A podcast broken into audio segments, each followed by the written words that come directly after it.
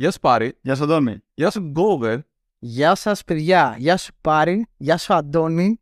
Γεια σου κοινό του μικρή κουβέντα, της μικρής κουβέντας. Μιλάμε ένα intro φοβερό. Ναι, είναι νομίζω η πρώτη φορά που κάποιος guest με χαιρετάει αφού δεν χαιρετάμε και οι δύο. Άρα οι δύο σε κλάνουμε. Ναι, ή λένε γεια σου Αντώνη, λένε γεια σου παιδιά. Και νομίζω είναι η πρώτη φορά που. Παιδιά, αυτό δεν είναι το signature. Γεια σου Πάρη, γεια σου Αντώνη. Ωραία. Το συνήθως δεν ή λέει γεια σου παιδιά. Γεια σας παιδιά, μάλλον. Ή λέει γεια σου Αντώνη, επειδή εγώ συνήθως χαιρετάω τον καλεσμένο. Lame. Οκ. Είχαμε ποιο ήταν με τον, Να τον Λίσανδρο. με τον Λίσανδρο, ο οποίος λέει γεια σου Αντώνη. Και λέει ο Πάρη παραπονεμένος εγώ και λέει Μα δεν με χαιρέτησες εσύ Πάρη, με χαιρέτησε μόνο εσύ. Εμπειριακά το σωστό είναι σε οποίου απευθύνεται. λοιπόν, ε, έχουμε σήμερα μαζί μας τον ε, Κωνσταντίνο. Όπως θες, όπως βγαίνει. Προσπαθώ να μπραντάρω τον Γκόβε, γιατί παιδιά είναι δυσύλλαβο. Κωνσταντίνος, έχουμε κοιμηθεί μέχρι να το πεις. Γκόβε, Και το Κώστας είναι τη Και θα μου πεις, έλεος, μάστορα, ήρθε ο Κώστας, ξέρω εγώ, μα φτιάξει τα υδραυλικά. γιατί ρε φίλε, υπάρχουν, εγώ ξέρω Κώστας. Ναι, ξέρετε ότι ο- το Κώστας είναι το Γκουστάβο, ε; Ω, έσκαζε το τρίμιο στα Λέγεται gas στα αγγλικά. Ναι, σωστά. Ε, αυτό έχω την εντύπωση ότι προκύπτει από τον Γκουστάβο, το οποίο εν τέλει είναι το ίδιο όνομα. Έχω την εντύπωση. Συστηνή σαν gas. Gas Frink. Boom. Ναι. Ε, όχι, καταρχάς το, το Κώστας Κωνσταντίνος, τώρα πάλι και εγώ θα πετάξω λίγο τριβία. Ε, είναι ο Μέγας Κωνσταντίνος, είναι από τη λατινική λέξη Κωνσταντια. Υπομονή και επιμονή σημαίνει. Δεν έχω τίποτα από τα δύο. Οπότε, Και θα πω ότι έχεις επιμονή. γιατί έχω να δηλώσω ότι αυτό το podcast. Πρώτη μου έχεις πει σε πριβέ και σε συζήτηση ότι ο Ιωσήφ είναι η μέρα που σε πήρε και σε έβαλε κάτω από τα φτερά του στην όρφη. Θα θα πει βέβαια στην Ω, καλά. Είσαι ο πρώτος άνθρωπος που ξεπέρασε τον Ιωσήφ στο πώς φορέ τη μονή και παρακαλέσει μέσα στο podcast. λοιπόν, ισχύει και την τελευταία φορά, Πολύ δύσκολο ρεκόρ να ξέρεις ο Ιωσήφ να περάσεις. την τελευταία φορά του, ε, έστειλα στον Αντώνη ένα, ένα meme που είναι ο, ο, ο Μπέρνι που λέει I once again ε, ask you to και, λέω, και γράφω από κάτω ένα έρθλο στη μικρή κουβέντα.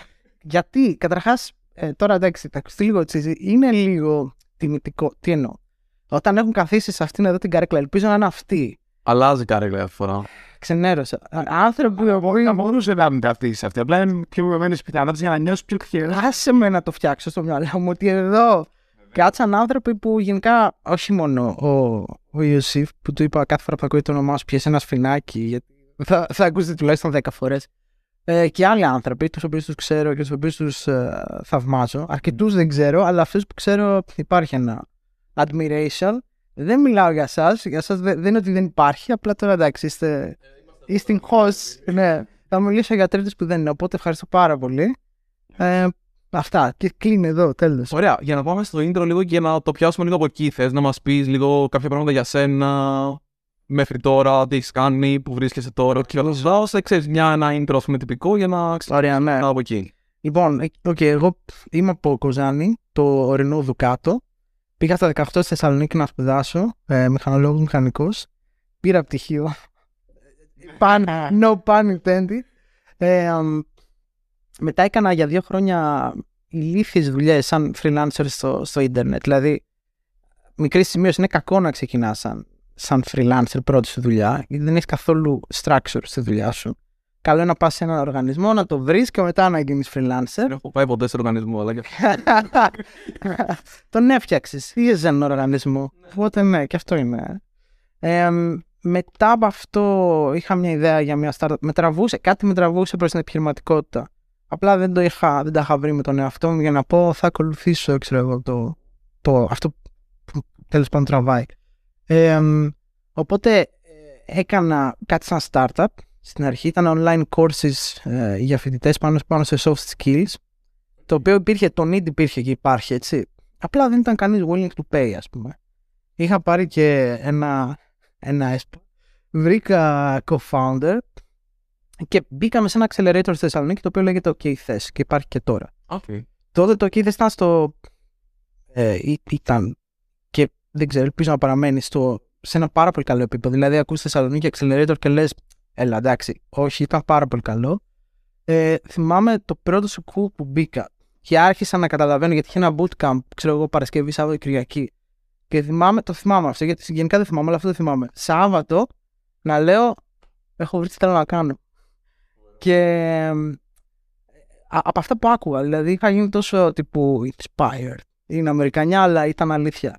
Ε, οπότε ναι, ε, πέτυχε εν πάση περιπτώσει αυτό που κάναμε. Κάναμε ένα pivot, φτιάξαμε ένα bot στο Messenger, όπου εκεί φτιάξαμε και προϊόν, το οποίο ουσιαστικά σου δίνει την δυνατότητα να επικοινωνήσεις με mentors. Ε, δεν ήταν ακριβώς marketplace, ήταν ε, one-to-one και πλέον απευθυνόμασταν σε, πήγαμε να απευθυνθούμε σε διεθνές κοινό. Ε, δηλαδή πήγαμε Αμερική, λέμε θα βρούμε εκεί mentors και πράγματι κάποιοι μας απάντησαν και μου είχε κάνει εντύπωση αυτό ότι κυνηγάς κάποιον στην Ελλάδα και κυνηγάς κάποιον στην Αμερική. Και οι πιθανότητες να σου απαντήσουν δεν είναι. Αν δεν είσαι στην Αμερική, δεν θα με κοιτάξουν καν. Όχι. Μη σου πω ήταν και πιο easy όταν τους έλεγες το value proposition. να τον γυρίσει στα αγγλικά τώρα. Οκ, οκ, ναι. Οπότε τέλος πάντων και αυτό δεν πήγε. Ακυρώσαμε εμείς. Κάναμε κακό execution. Δηλαδή το πρώτο δεν είχε ζωή. Δεν είχε product market fit. Το δεύτερο Γιατί; είχε νόημα. δεν είχε κακό execution; Ένα. Και τι θα έκανες διαφορετικά; Ωραία, δεν επιμείναμε. Πολύ σημαντικό. Ε, δεύτερον, ε, δηλαδή, κανονικά για να δεις αν κάτι πηγαίνει, εγώ είχα στο μυαλό μου τότε ότι ε, εντάξει, έξι μήνες ας πούμε και αν δεν τραβήξει, μαλακία. Δεν, δεν, δεν υπάρχει, δεν, το, δεν κάνει πουλη αγορά. Δηλαδή περιμένω ρε παιδί μου ότι γενικά οι καλές ιδέες ουσιαστικά τις ρουφάει η αγορά. Δηλαδή είναι έτοιμη. Δεν είναι από ό,τι είδα εκ των υστέρων ακριβώς έτσι. Δηλαδή θέλει ξέρεις, να ψάξεις πολλά way-ins Πώς θα το πω, είναι σαν να προσπαθείς να μπεις σε ένα κάστρο. Θα πω πολλές ηλίθιες μεταφορές, γιατί ξέρεις μετά they stick. Και, και θα είναι ηλίθιες, αλλά δεν πειράζει. Ε, είναι σαν να προσπαθείς να μπεις σε ένα κάστρο και να δοκιμάζεις πόρτες. Οκ, οκ, αυτή δεν κάνει, αυτή δεν κάνει, αυτή δεν κάνει, αυτή δεν κάνει. Στο τέλος μπορεί να μπεις μέσα στο κάστρο και να μην έχει τίποτα. Αλλά εμείς δεν μπήκαμε καν να δούμε αν έχει ζωή. Και θεωρώ ότι σαν αγορά είχε ζωή. Δηλαδή τότε ήταν λίγο πριν σκάσει το creator economy. Ήταν σε πολύ καλό curve. Αν πήγαινε, θα έκανε κάτι. Τώρα δεν θα γινόταν unicorn, γιατί δεν είχαμε εμείς το, το background να στηρίξουμε κάτι τέτοιο. Ή, ή... Δεν είναι όλα unicorn. Συμφωνώ, αλλά αυτό είναι άλλη κουβέντα. Ε, συμφωνώ 100%. σα ίσα. Μακάρι ξέρεις, να έχουμε περισσότερα πάμε να δοκιμάσουμε και ας μην γίνουμε ποτέ unicorn. Ε, not a VC thing. Βάση περιπτώσει δεν, ε, δεν, δεν τράβηξε. Ε, μετά εγώ έψαχνα για δουλειά με τη μία δηλαδή γύρισα και είπα στα παιδιά στο Accelerator ότι παιδιά ε, έχετε, μπορείτε να μου δώσετε κάποιο referral γιατί δεν, έχω, δεν είχα αφεντικό ας πούμε, για να μου δώσει το referral. Μου λένε θες να έρθεις εδώ να δουλέψεις; Άλλο που δεν ήθελα. Δηλαδή ήταν φοβερό space, είχε φοβερό community από γύρω του και πήγα και έκανα για περίπου ένα χρόνο τον community manager. Το οποίο ακόμα και τώρα πιστεύω ότι είναι η φυσική μου θέση. Είμαι community manager. Community manager. Ναι. Νομίζω αυτό είναι το calling στο τέλος. Το οποίο τι σημαίνει, συγγνώμη, τι, να είσαι community manager για το. Είναι πολύ abstract αυτό τώρα. Λοιπόν, κοίτα. Σα, καταρχάς, στο εκεί η θέση ομάδα ήταν πολύ μικρή. Δηλαδή δεν υπήρχε.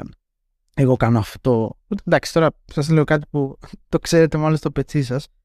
Ε, ουσιαστικά ασχολείσαι πάρα πολύ με τις ομάδες. Δηλαδή είχε πάρα πολύ. Πάνω κάτω έχει να κάνει και με αυτό που κάνω τώρα. Είχε πάρα πολύ sourcing. Ε, find the teams. Convince them to του apply. Θα μιλάω στα αγγλικά, sorry γι' αυτό. Μου βγαίνει τύπου, αυτόματα. Αν μην πω. okay. Όχι, το κοινό σας, παιδιά, και ξανά κολακεύω το κοινό. Το κοινό σας ξέρει αγγλικά. Ναι, εντάξει. Ε, αυτοί μπορεί να είναι λίγοι, αλλά είναι καλοί. Είναι αυτοί οι λίγοι. Σωστά. Ε, οπότε αυτό ήταν το ένα κομμάτι και το δεύτερο ήταν αφού μπουν μέσα, πώς διαχειρίζεσαι τον κύκλο ζωής τους μέσα στο OK θες. Δηλαδή. Και δράσει εκτός των ε, εταιριών, ομάδων, ιδεών, δεν ξέρω. Ναι, ναι, ναι. Και αυτό είναι το καλό. Στη Θεσσαλονίκη έχει το εξής καλό που η Αθήνα δεν το έχει. Έχει το, το μέγεθος εκείνο που της επιτρέπει να είναι αρκετά condensed. Δηλαδή, δεν υπήρχε ε, meetup, ας πούμε. Λίγα ήταν αυτά που δεν γινόταν στο Κίθε. Οπότε ήξερες ότι όποτε και να σκάσεις, μία random τρίτη, θα βρεις ανθρώπους που είναι εκεί και κάτι γίνεται έχεις κάτω ένα meetup, ήταν ένας τεράστιος, τεράστιος με πολύ μεγάλο χώρο και κάτω έχεις ένα meetup, πάνω έχεις ομάδες που δουλεύουν σε κάτι.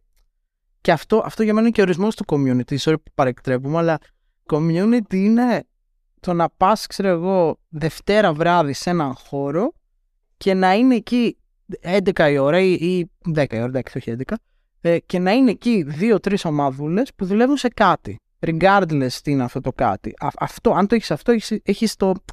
Ε, πώς να το πω, το, το δομικό στοιχείο ενός ε, community. Πάντως, επειδή είπες ότι για την υπάρχει ένα καλό αξιλέριο στη Θεσσαλονίκη, δεν νομίζω ότι ισχύει αυτό. Γιατί υπάρχει και το πάρκο στη Θέρμη, το οποίο προσελκύει ενδεχομένως λίγο πιο. Δεν είναι startup από πάρκο, τόσο μπορεί να είναι λίγο πιο μεγάλες εταιρείες που πάνε εκεί, αλλά σου δίνει εργαλεία, ρε παιδί μου. Ναι. Γιατί νομίζω και οι φορολογικές ε, καταστάσεις εκεί πέρα είναι λίγο πιο ευνοϊκές. Έχει δηλαδή διάφορα καλούδια τα οποία. Αλλάζει κάτι εντός χώρας από ό,τι ξέρω. Ε, ίσο, κοίτα, υπάρχουν κάποια κίνητρα. Οπα, το ακούμπησα. Υπάρχουν κάποια κίνητρα για να πάνε χρήματα στην περιφέρεια. Ε, αλλά γενικά, ενώ υπήρχε διάθεση, δεν υπήρχε, δηλαδή υπήρχε το supply, το demand δεν υπήρχε.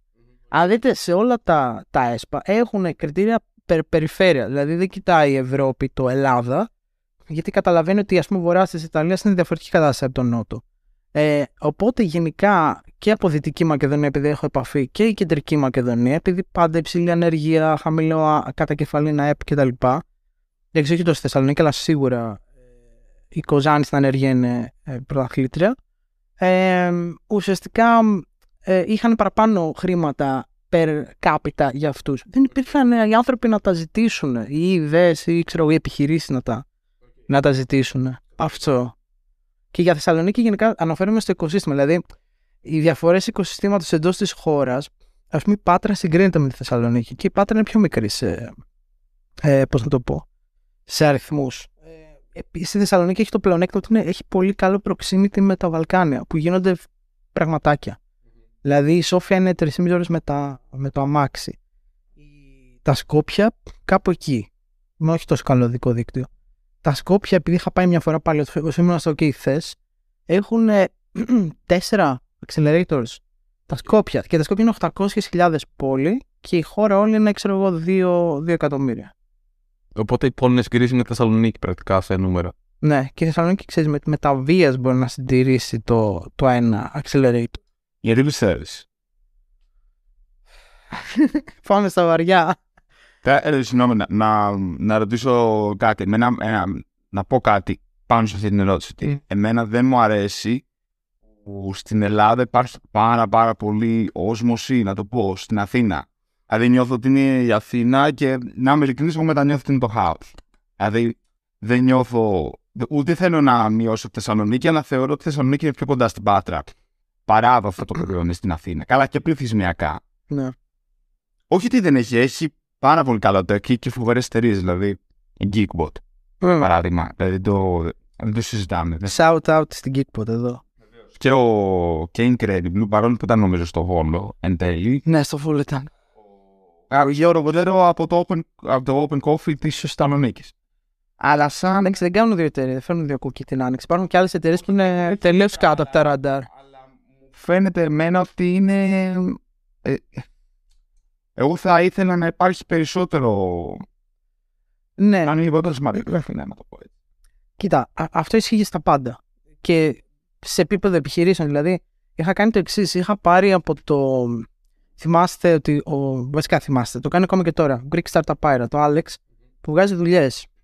Και είχα κάνει μια μικρή ανάλυση πριν από δύο χρόνια του πού βρίσκονται αυτές οι δουλειές. Ε, το πρώτο ήταν το Athens. Ναι. Το δεύτερο ήταν το Remote. Αλλά η αναλογία μεταξύ και το τρίτο μετά ξέρω εγώ ήταν Πάτρια Θεσσαλονίκη, αλλά η διαφορά δεν ήταν 5x. Ήταν κάτι πολύ παραπάνω. Δηλαδή ήταν ναι, 15 προς 1, ναι, ναι, 20 προς 1. Δεν ήταν ότι α, 5 φορές ο πληθυσμός. Ε, και αυτό ισχύει στα πάντα. Δεν είναι δηλαδή ότι 5 φορές ο πληθυσμός, 5 φορές οι επιχειρήσεις ε, ή οι startups είναι 20, ξέρω, είναι 30, δηλαδή power laws. Γιατί εδώ υπάρχει ένα density που επιτρέπει ας πούμε, σε startup εταιρείες να, να υπάρξουν. Ε, έχουμε συγκεντρωθεί πάντα σε τρομακτικό βαθμό. Αυτό είναι μεγάλο πρόβλημα. Απλά γενικά εντάξει, υπάρχουν και λόγοι να είμαστε αισιόδοξοι για το βορρά, μην το... γιατί βγήκε τελείως πεσημιστικό. Αυτό που είπες, δηλαδή μεγάλες εταιρείες οι οποίες λόγω του πανεπιστημιακού δυναμικού, γιατί το, το Αριστοτέλειο πράγμα το μεγαλύτερο πανεπιστήμιο των Βαλκανίων κατά κεφάλι, ε, σε, σε απόλυτο αριθμό φοιτητών. Ε, οι οποίες πάνε εκεί, δίνουν μισθούς ε, πολύ χαμηλούς, αλλά αμέσως αμέσως βγαίνουν παιδιά που στα 22 μπορεί να είναι στην Deloitte, στην Pfizer, Και εκεί βλέπεις μια οργανωσιακή δομή, η οποία, ε, πώς να το πω, βλέπεις μια πολυεθνική. Άρα στα 25 σου και στα 30 σου έχεις το background να κάνεις ε, άλλα πράγματα. Άσχετα αν ξε- τώρα παίρνεις ένα χαμηλό μισθό και μαθαίνεις τη δουλειά, ας πούμε. Πάντως και η Pfizer δεν είναι το πολύ μεγάλο το κέντρο το έκανε εκεί. Δηλαδή γενικά υπάρχει κίνηση θεωρώ. Απλά ίσως δεν είναι αρκετή, ίσω. Κοίτα, α- απλά κάποια στιγμή πρέπει να αποφασίσει αν θες να ανταγωνιστείς τώρα. Αυτή, αυτή η κουβέντα είναι σαν πάνελ. ε, Έσπα κουβέντα. Ε, αν θες να ανταγωνιστείς σαν cost center, το οποίο δεν νομίζω ότι μπορούμε να το κάνουμε, αν θες να ανταγωνιστείς αλλού. Δηλαδή το Ισραήλ δεν είναι φθηνό, ας πούμε. Αλλά έχει απίστευτο, απίστευτο know-how, απίστευτη έρευνα και ούτω καθεξής. Δεν, δεν είναι long term viable το να λες Α, είμαστε φθηνοί, θα έρθει εδώ η Pfizer, θα δίνει 7 εκατοστάρικα σε developers και θα ζήσουμε όλοι καλά. Κάνει υπάρχουν στο, στο κόφο, δηλαδή είναι συγκρίσιμα, είναι συγκρίσιμα στο time zone, είναι συγκρίσιμα στην απόσταση. Αεροδρόμια πλέον υπάρχουν παντού, δηλαδή δεν είναι ότι. Και στα skills, αυτό ήθελα περισσότερο να ρωτήσω εσάς. Στα skills που είμαστε σε σχέση με τα Βαλκάνια. Δε, ε, μιλάω για software πράγματα. Κοίτα, υπάρχουν χώρες στα Βαλκάνια που, έχει... που βγάζουν πολύ δύναμου μηχανικού. Δεν νομίζω δηλαδή ότι. ξέρεις, η Ελλάδα ε, Ναι. φάνω από όλα και τέτοια. Ε, αυτό που βλέπω πολύ σε πιο νεαρό κόσμο που ίσως δεν βλέπω τόσο πολύ σε πιο διεθνείς setups είναι λίγο η... ε, επειδή στην Ελλάδα μαθαίνεις αναγκαστικά να ελύσεσαι λόγω καταστάσεων και να, να διατηρήσεις στο, στο περιβάλλον που είσαι, νομίζω ότι αυτό σε βοηθάει και λίγο στο να βρίσκεις πιο εύκολα λύση. Αλλά αυτό μπορεί να είναι και πολύ υποκειμενικό. Δεν, ξέ, δεν μπορώ να το στηρίξω δηλαδή με νούμερα. Οπότε. Θα κάνω ένα book drop τώρα. Όπως ε, Να... ο πάλε ποτέ once μεντοράς μου ε, που τα κάνει έτσι ε, και αν διαβάσετε εκείνο έχετε και, έχετε και το shape up ε, που το έχει ξέρω εγώ ε, Αρίστος Δοξιάδης αόρατο ρήγμα ε, λέει για το, γιατί πήγε καλά ο εφοπλισμός στην Ελλάδα και μέσα εκεί έχει και το κομμάτι του ότι ε, οι Έλληνες μπορούσαν ε, by culture α, στα λιμάνια που επισκεπτόντουσαν να ε, πολύ γρήγορα να καταλαβαίνουν τις διαφορές γιατί κάθε ε, πώς το λένε, κάθε λιμάνι είναι και διαφορετικό. Πώ το είπες. Τώρα νομίζω ότι, νομίζω ότι τσατάρεις. Λέω γιατί τσατάρεις. Θα χάσουμε σίγουρα. Είμαι, είμαι βαρετός, είμαστε βαρετοί. Τώρα το ρήγμα. Θα τα θυμηθούμε, θα δούμε το, το recording μετά, μάλλον. Τάφο. Ναι. Όταν έχω ένα φόβο. θα, θα, δουν τα, θα κλείσουν τα φώτα. Ναι, εν πάση περιπτώσει, απλά λέει ρε παιδί μου ότι και πολλές φορές όταν ζητούσαν οδηγίες, πέσταν σε φουρτούνα, ας πούμε, και δεν ξέραν τι να κάνουν, ερχόταν, λέει, το μήνυμα, τηλεγραφικό μήνυμα, do best. Κάντε το καλύτερο που μπορείτε να κάνετε. Ε, πφ, αυτό πράγματι, ε, σαν κουλτούρα, ναι, και πρέπει κάπως να το κάνουμε πολύ καλύτερα. Harvest, αυτή τη δυνατότητα της προσαρμοστικότητας. Μπέληδε νομίζω. Δηλαδή, έχουμε και την ευκολία πολύ, ρε παιδί μου, στο, στο μυαλό μας. Ότι α, αν υπάρχει το μαξιλαράκι, ρε παιδί μου, εντάξει, θα, θα μεριάσουμε. Εδώ το αγαπημένο quote των τεμπέληδων είναι το του Bill Gates που λέει φέρτε μου λέει ένα τεμπέλι ε, γιατί θα βρει έναν τρόπο να κάνει ένα, όχι ένα, ε, ψέματα, είναι με smart people. Φέρτε μου έναν ε, Στο και με, και με τεμπέ έχουν, έχει ακουστική με τα δύο. έξυπνο και τεμπέλι γιατί θα βρει το hack να το κάνει πιο Γιατί λέει ότι εύκολο. ο τεμπέλης του ευκή κάντε αυτό, δεν θέλει να τελειώσει γρήγορα. Οπότε Ναι, α, πιστεύω προσωπικά ότι έχει δύο. Βασικά θα έλεγα ένα είναι ένα σημαντικό πρόβλημα που έχουν οι engineers από στην Ελλάδα και αυτό είναι η εξωστρέφεια. Μμ. Και θα σου πω ακριβώς τι αυτό γιατί δεν είναι global; Εννοείς. Ναι, γι' αυτό και δεν είναι global, είπε. Όχι, γιατί αυτό δεν το έχουν και οι engineers στο UK ή στην Ουκρανία. Ενώ ότι είναι σημαντικό θέμα κουλτούρας και ανασφάλειας. Είναι και η γλώσσα barrier. Δεν εννοώ αυτό, θα σου πω τι εννοώ. Α, Θα σου πω τι εννοώ. Ότι βλέποντας γενικά και έχει τύχει να δω και ο Αντώνης και ο Αντώνης μάλλον περισσότερο από μένα, developers και engineers από άλλες χώρες, δεν έχω δει εγώ κάποια διαφορά στο skill. Μμ. Και μιλάει και για χώρες δυτικές. Έχω δηλαδή κατά βάση στο, στο, στο τυχαίο developer που θα πα να τσιμπήσεις, δεν έχω δει διαφορά. Για παράδειγμα, πήγαμε τώρα σε κάποια meetups, σε δύο meetups στη Γερμανία, όταν είχαμε πάει στο Βερολίνο. Δεν ξέρω, το, το επίπεδο δεν ήταν. Ήταν απογοητευτικό, ναι. θα έλεγα, δε- για να είμαι ειλικρινής. Μμ. Όχι, δεν ήταν καλό. Ήταν απ- Ήταν απογοητευτικό. Όμως Πήγατε σε λάθος meetup. άμα εξαιρέσεις προφανώς μικρό δείγμα, ρε παιδί μου, αλλά Οκ. Ε, για παράδειγμα, για ένα από τα δύο που ρωτήσαμε και άτομα τα οποία είναι στο Βερολίνο, αν έχουν πάει, λέει ότι γενικά Ναι, οκ, οκ. παρόμοια η ποιότητα συνήθως. Ναι. Και ενώ θα δεις Έλληνες να δουλεύουν σε εταιρείες του εξωτερικού, όλο αυτό και θα συμβεί. Εγώ προσωπικά δεν βλέπω Έλληνες αρκετά, είναι λίγοι αυτοί, πολύ λίγοι, θεωρώ αναλογικά, θεωρώ, που γράφουν για αυτά τα οποία κάνουν και Μμ. μιλάνε. Κατάλαβα τι Και είναι. κάνουν κάτι και πάνε και το βγάζουν διαθέσιμο. Να χτίσει το brand. Υπάρχει, υπάρχει αυτό το κίνημα, το κίνημα. Υπάρχει αυτή η κατάσταση η οποία λέγεται open source. Που λέει ότι έχω ένα κομμάτι κώδικα το οποίο δεν μου δίνει ανταγωνιστικό πλεονέκτημα και μπορώ, μπορώ να το μοιραστώ με, το, με τον κόσμο. Και έτσι έχουν γίνει πολλά μεγάλα projects. Θεωρώ ότι η συνεισφορά που έχουμε σαν χώρα σε αυτό, που είναι κάτι μετρήσιμο, γι' αυτό το αναφέρω, δεν είναι μόνο αυτό το σημαντικό, είναι πάρα πολύ μικρή. Δηλαδή ξέρω πάρα πολύ λίγα πράγματα που έχουν ξεκινήσει. Πε- περισσότερο αυτό νομίζω ακουμπάει και την κουλτούρα της συνεργασίας. Δηλαδή, θα σου πω, ν- νομίζω ότι α, το πρώτο layer είναι το, το branding. Το πιο βαθύ layer έχει να κάνει λίγο με το τι θέλω εγώ να κάνω. Θέλω να πω, ρε παιδί μου, για να θέλω να χτίσω το brand, κάτι άλλο έχει προηγηθεί. Θέλω να κάνω τι. Θέλω ε, να βγάλω παραπάνω χρήματα. Θέλω να πλασαριστώ καλύτερα σε ένα ανταγωνιστικό περιβάλλον για να βρω δουλειά παρακάτω. Ε, εκεί πάω εγώ για μένα, δηλαδή εκεί βρίσκεται κυρίως το πρόβλημα. Όχι τόσο στο Α, δεν έγραψα. Πρέπει κάτι να σε οθήσει ε, να γράψεις ή να, ξέρεις, ε, να, κάνεις, να συμμετάσχεις σε open source ε, projects. Two cents.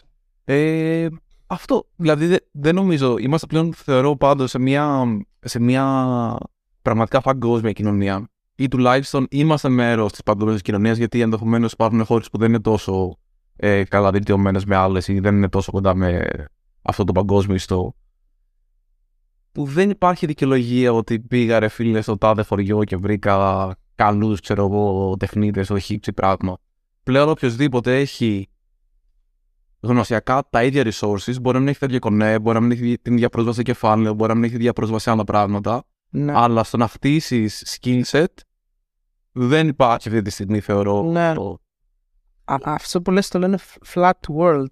Τι είναι flat, τι είναι λέω. Πρόσβαση δηλαδή όλοι παίζουμε με το chat GPT. Και στο τελευταίο χωριό στην... Ξέρεις. Ναι. Και είναι ίσως και μια, θεωρώ, σχετική. Η σχολάση κάτι που είπες πριν. Έλλειψη φιλοδοξίας κάποιες φορές. Δηλαδή, Αυτό, θεω- αυτό, είναι- αυτό είναι Θε- θεωρώ ότι δυστυχώς κάποιοι άνθρωποι για τους λάθος λόγους, για εκείνους λάθος λόγους, τα βανιάζουν γρήγορα. Και τι εννοώ, δηλαδή θεωρώ ότι είναι ok να πεις ότι εγώ αυτό θέλω να το πάω μέχρι εδώ. Μμ. Δηλαδή δεν θεωρώ ότι είναι κακό. Έχω και εγώ πράγματα στη ζωή μου, α, ακόμα και επαγγελματικά, που λέω τουλάχιστον αυτή τη στιγμή αυτό μέχρι εδώ θέλω να το πάω. Το άλλο θέλω να το πάω μέχρι εκεί. Γιατί είσαι ένα σύνολο σαν άνθρωπος.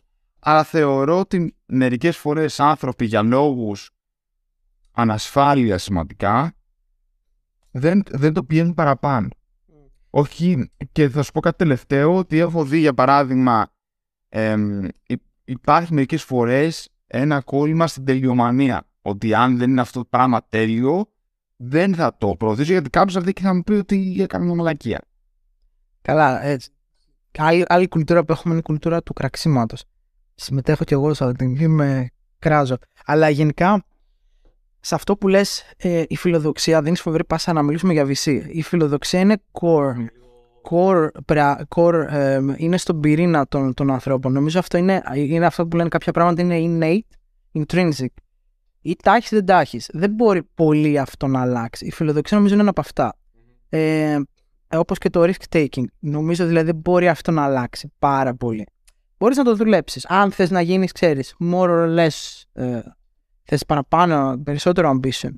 Ε, να σου πω μια φλασιά που είχα φάει, είχαμε πάει πριν μερικά καλοκαίρια στην, στη Λίμνο. Και η Λίμνος, η Μύρινα που είναι η χώρα της Λίμνου, η Λίμνος είναι ένα νησί στον, στον βορρά, για όσους δεν ξέρουν. Ε, Δεν ήξερα ποια είναι η χώρα. ε, συνήθως τα λέμε χώρα, ξέρω εγώ. Δεν με γιώνα μου. Είναι, είναι το μόνο μέρος στην Ελλάδα που έχει έρημο. Μπράβο, ναι. Σωστός. Σωστός, ναι. Και εκεί έχει γυριστεί, πώς το λένε. Τώρα αυτό είναι, ξέρεις, η τάση του εξυπνάκια, να πετάς τα τρίβια. Αυτό είναι μια ταινία με τη Βλαχοπούλου που έχουν πάει, θέλουν έρημο και λένε low budget είμαστε. Δεν θα πάμε στην, στην Αίγυπτο, θα πάμε εκεί. Όπως έγινε. Ήταν engineering. Ναι, εντάξει. Για πες είναι το έκανα το. Yes. Ναι, εν πάση περιπτώσει, εμείς είχαμε πάει μόλις στην uh, Μύρινα και ψάχναμε ταξί. Και κατα- συνειδητοποιήσαμε.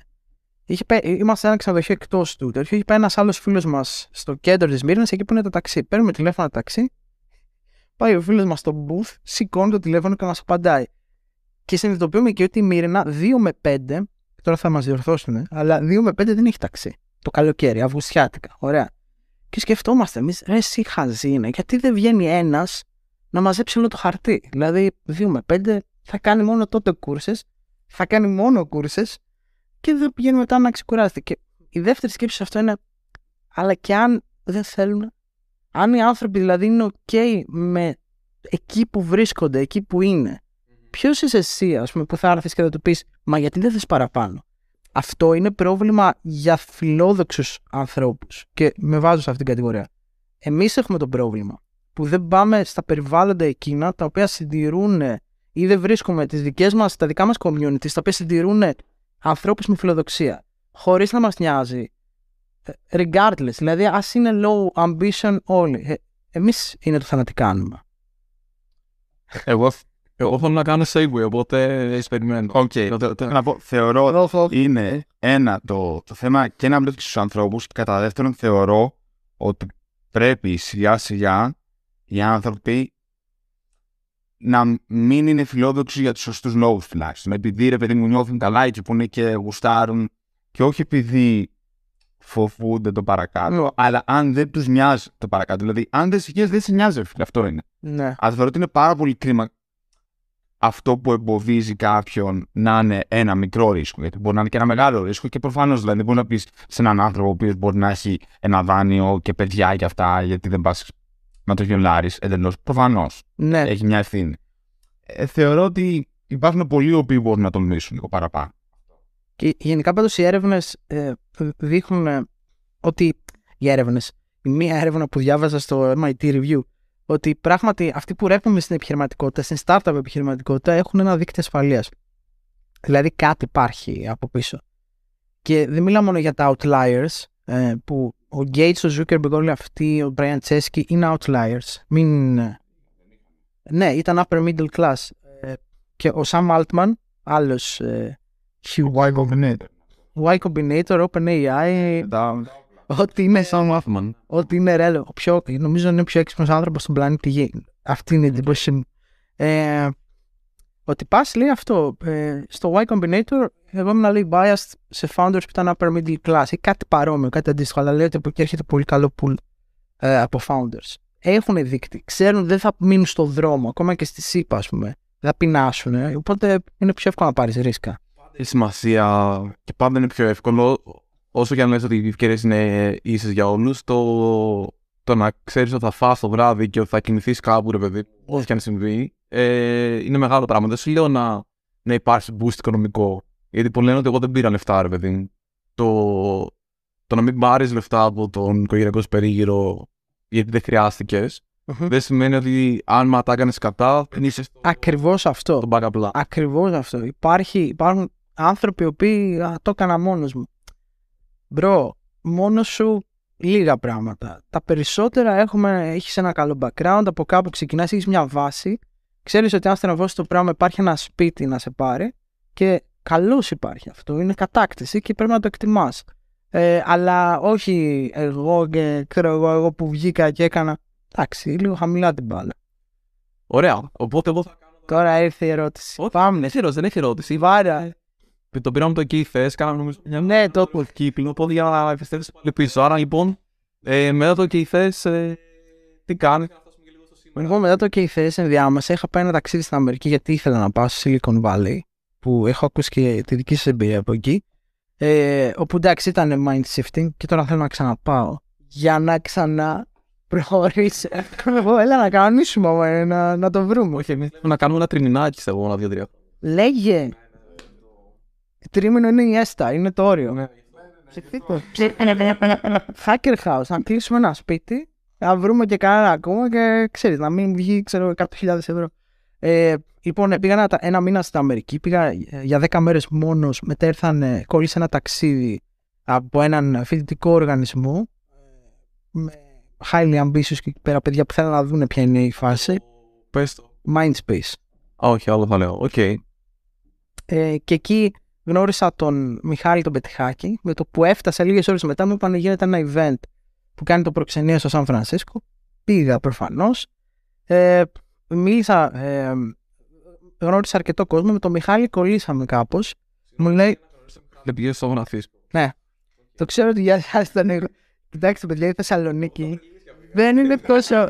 Δεν είναι τόσο κοντά στην Αθήνα. Δηλαδή, υπάρχει κόσμος στην Αθήνα που για να το δουν οι Θεσσαλονίκη πρέπει καλύτερα να το δουν στο Λονδίνο παρά στην Αθήνα, ας πούμε, πιο εύκολο. Ε, οπότε εκεί με τον Μιχάλη την επόμενη μέρα την περάσαμε όλοι μαζί σαν ερωτευμένο ζευγαράκι, shout out. Ε, πήγαμε στο Stanford, πήγαμε στα Starbucks, κάναμε πολύ startup και μου έλεγε για την Orpheum το ένα το άλλο. Του έλεγα και εγώ, ναι, startups, ιδέες, Τότε, τότε ο Orpheum είναι πριν το pivot. Ε, όχι, έχει γίνει το pivot. 2019, ε, Οκτώβρη νομίζω. Ναι, αρχές Οκτώβρη. Ε, και μου λέει, ξέρεις κάτι, ε, προσλαμβάνουμε. Οκ, λέω, ε, ε, θα, κάνεις, θα κάνεις ένα interview με τον ε, VP of Product. Ε, έτσι και έγινε, ξέρω εγώ. Μετά από λίγες μέρες, εμείς είχαμε πάει στη Βοστόνη τότε. Ξυπνάω πρωί, εδώ ήταν απόγευμα. Και κάνω το interview με τον άνθρωπο που έμελε να αλλάξει το ρου της ιστορίας μου. Ε, εν τω μεταξύ, αυτό που δεν είχα πάρει χαμπάρι. Ε, μπορούμε να βρίσουμε. Τώρα γιατί σκέφτομαι ότι είναι. Εγώ θα λέξει μαλακία από ότι. Εντάξει. Ε, ωραία. Μην τα κόψετε. Τα το έχω καταλάβει. Ε, όχι, θα χρειαστεί μετά. Άμα αρχίσουμε να λέμε. Ε, οπότε ναι, ε, μου κάνει συνέντευξη ο Ιωσήφ remote. Ε, με ρωτάει κάποια πράγματα. Με ρωτάει τι ξέρεις από Agile. Ε, Ποιος ήρθε, τι ώρα είναι.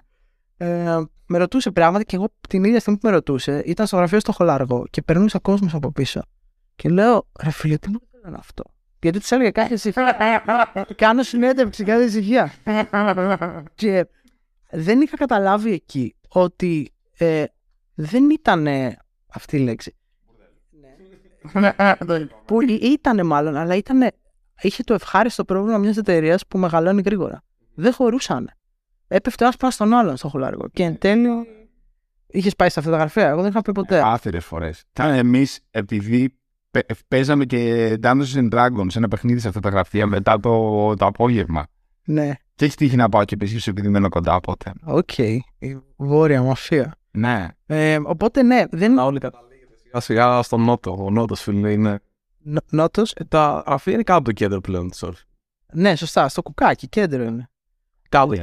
Εντάξει, σωστά. Ε, οπότε ναι, κάνουμε συνέντευξη. Τους βρίσκω και όταν έρχομαι Ελλάδα, στο Χολαργό. Ε, τους άρεσαν αυτά που τους είχα πει. Δηλαδή είχαν δει από τότε ότι τέλος πάντων υπάρχει κάποιο fit. Απλά είχαν προτιμήσει κάναν opt-in. Εκεί τότε πήραν νομίζω τον δεύτερο ή τρίτο PM, ο οποίος ήταν much more experienced και να να πω την αλήθεια και εγώ την ίδια επιλογή θα έκανα σε σχέση με κάποιον που γεια σας ήρθα. Μετά από κάποιους μήνες όμως που στέλνει μήνυμα ο Μιχάλης μου λέει «Ρε εσύ πάμε να κάνουμε resume. Και λέω ναι, εννοείται. Και ξεκίνησε ας πούμε αυτή η συνεργασία. Ε, σαν associate PM μπήκα στην Orpheum. Σε έξι μήνες έγινα PM. Μου δώσανε ομάδα τον πρώτο μήνα. Δηλαδή εσύ το είχες στο μυαλό του ότι θα κάνω shadow τον ίδιο και θα πάρω το product που είχε για να κάνει phase out και να πάει σε ε, mana- managerial manager of PM's ρόλο που ήταν και ο actual ρόλος που έχει ένας VP of product. Ε, και, αλλά στην ουσία αλλιώς τα έφερε η, η ζωή.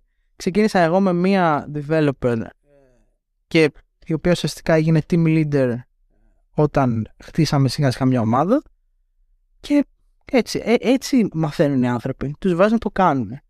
Και επέπλευσα, παρόλο που δεν είχα, δεν είχα ιδέα. Δηλαδή, τι είναι Scrum, τι είναι rituals, τι είναι roadmap. Ε, αλλά είχα την τύχη να είμαι πολύ κοντά σε... Οπ. Ε, να μάθω από, πώς το λένε, να είμαι σε ανθρώπους οι οποίοι ήταν φοβεροί μέντορες.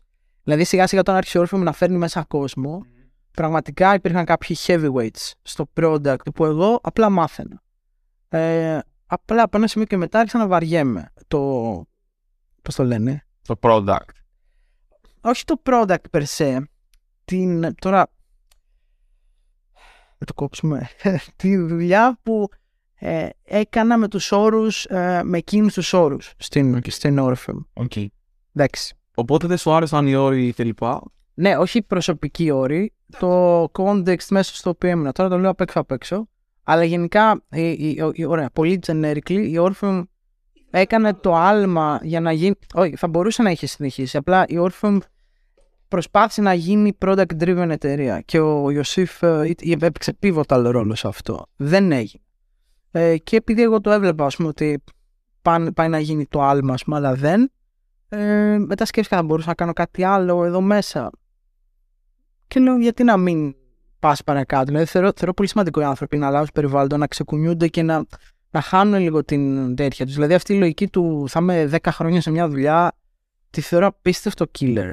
Στο, στο πώς σκέφτεσαι, στο, στο skill set σου, στο πώς χτίζεις. Εντάξει, το, το network είναι το τελευταίο πραγματικά, αλλά τα άλλα τα θεωρώ ρε παιδί μου πολύ σημαντικά να αλλάζεις για να μπορέσεις να τα. Ξέρεις, να βρίσκεις περιβάλλοντα που σε, Είναι σημαντικό. Τι εννοείς να. σε σχέση με τα άλλα για μένα είναι λιγότερο. Δηλαδή σε σχέση με το να ξεκουνηθώ, να αλλάξω περιβάλλον. Γιατί network μπορείς να χτίσεις και με άλλους τρόπους. Α, νομίζω ότι δεν είναι σημαντικό το να χτίζεις network. Όχι. Λέω από αυτά που έχεις να κερδίσεις όταν αλλάζεις, δεν θα βάζα πρώτο το πήγαινε να γνωρίσεις κι άλλους πέντε ανθρώπους. Θα το βάζα τρίτο. Το πρώτο είναι ότι πας σε ένα καινούριο, βγαίνεις από το comfort zone. Θα γίνει τελείως inspirational το podcast. Αλλά πραγματικά ξεκουνιέσαι, ρε παιδί μου. Οι άνθρωποι γενικά θέλουμε ξέρεις, να βολευόμαστε. Μας αρέσει η βολή μας. Και είναι σημαντικό να είσαι πολύ αντικειμενικός και να πεις Παραβολεύτηκα τώρα. Κάτσε να κάνω ένα. ξέρεις, να με ξανακουνήσω για να πάω λίγο παραπέρα σαν άνθρωπος. Κολλάει λίγο με αυτό το οποίο έλεγα και εγώ πριν. Με το ότι μερικές φορές πρέπει, εφόσον σε παίρνει, ρε παιδί μου, να, να το τολμήσει κάτι και να, να το δοκιμάσεις και να το επικοινωνήσει αντίστοιχα. Γιατί εγώ το λέγα για άλλο πράγμα. Κάτι όμω θέλω να πω σε αυτά τα οποία σχολίαζες τώρα και δεν θυμάμαι έργα μου το και. Κάτι για την όρφη μου. Όχι. Κάτι για το product. Να βρει τους PMs. Μπα, δεν έχω καμία τέτοια. Έχεις έργα άχη με τον Ιωσήφ. ε. Είναι προβληματικό. Φαίνεται. Όχι, θα σου πω. γι' Αυτό, εγώ δεν ήξερα τι είναι PM. Οπότε μου άρεσε εκτός από το, τη δουλειά περσέ, που είναι πράγματι πολύ δημιουργική δουλειά, ε, μου άρεσε πάρα πολύ και το να καταλάβω τα dynamics που έχουν οι PMs στις ομάδες. Ε, δηλαδή, γιατί τρώνε ας πούμε, τόσο hate. Και είναι, αυτό, είναι μέσα και η αίσθηση του να αισθάνεσαι σημαντικός. Α, όλοι ασχολούνται με τους PMs.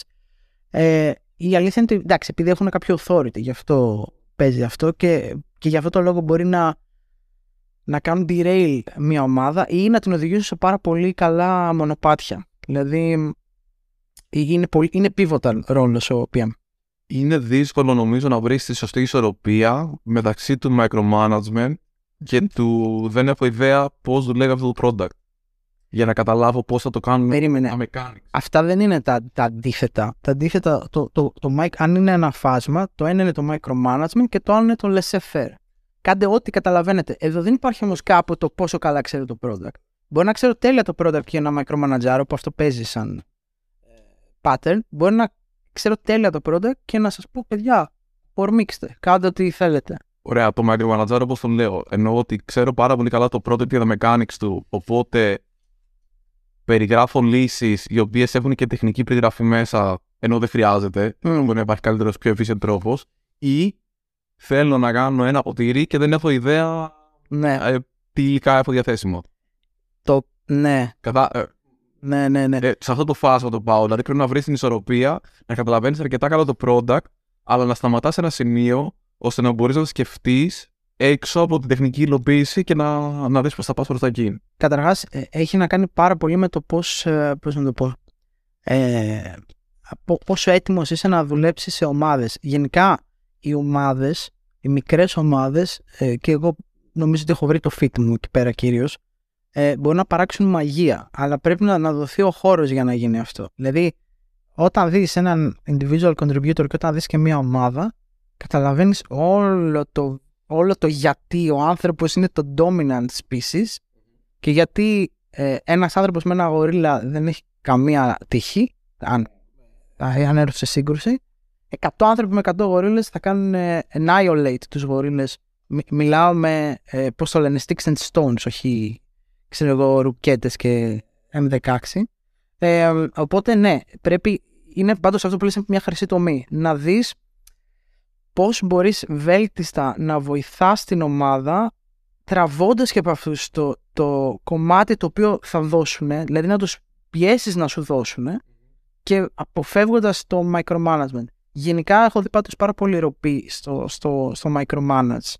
Δηλαδή του, θα, θα, θα, θα σας πω τα πάντα, θα σας περιγράψω τα πάντα και το τελευταίο button και πολλές φορές δεν είναι μόνο τάση του PM, είναι και τάση της ομάδας. Θέλουμε να μας πεις τα πάντα. Ε, θέλουμε να μας μεταφράσεις Ξέρω, παιδιά, ξέρω εγώ, μπορεί να πάρει το ownership σε αυτό. Και αν γίνει μαλακή, αν το φοβάσαι αυτό το πράγμα, μας είπε ο PM. Και τελειώνει εκεί. Wow, σε αυτό.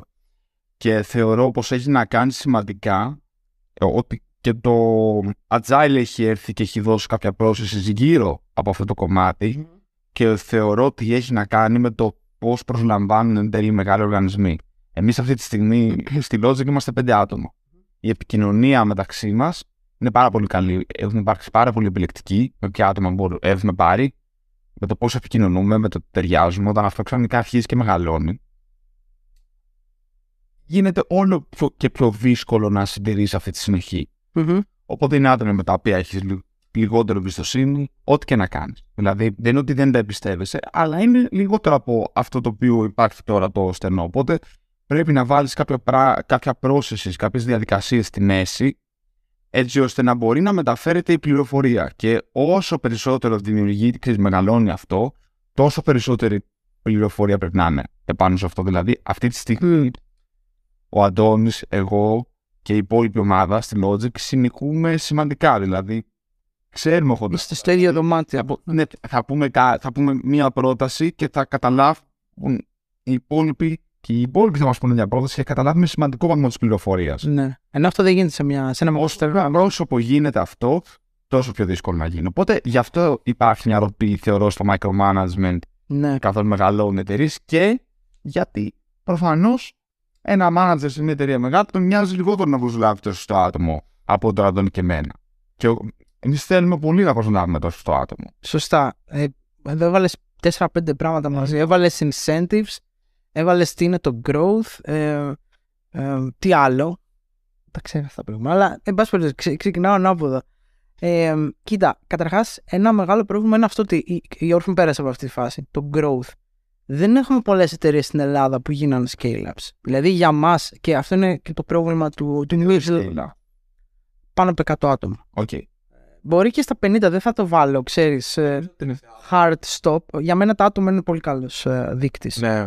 Μιλά, τώρα μιλάω για, για startup. Ήμασταν startup, ήμασταν πέντε. Από πούμε που ήταν 50 άτομα και είχαν, ξέρω. Mm, α, τέλος πάντων, ε, α, άλλη κουβέντα. Άρα το λες καθαρά σε, σε μέγεθος οργανισμού. Ναι, με ενδιαφέρει το, οργα, το οργανωσιακό κομμάτι. Δηλαδή το Insta μπορεί να έκανε ένα billion και να έχει 11 άτομα. Δεν ξέρω τα νούμερα είναι κάτι τέτοια. Δεν είναι σχήμα. Okay, okay. Μπορεί να τα έκανα αυτά, αλλά ήταν, ήταν startup. Δηλαδή για μένα το, τα, τα άτομα είναι ένα πολύ καλύτερο κριτήριο του που είσαι, γιατί μιλάμε για οργανισμούς πλέον.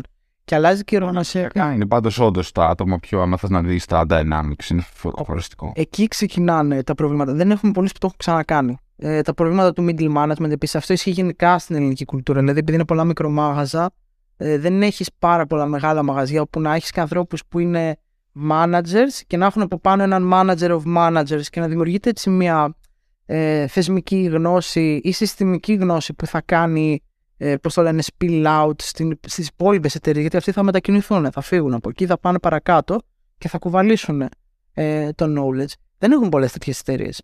Απ' τη μία. Απ' την άλλη υπάρχει πάρα πολύ knowledge πλέον, όπως έλεγε και εσύ flat world, ε, που μπορείς να πάρεις. Άλλο βέβαια είναι η θεωρία και άλλο είναι η πράξη.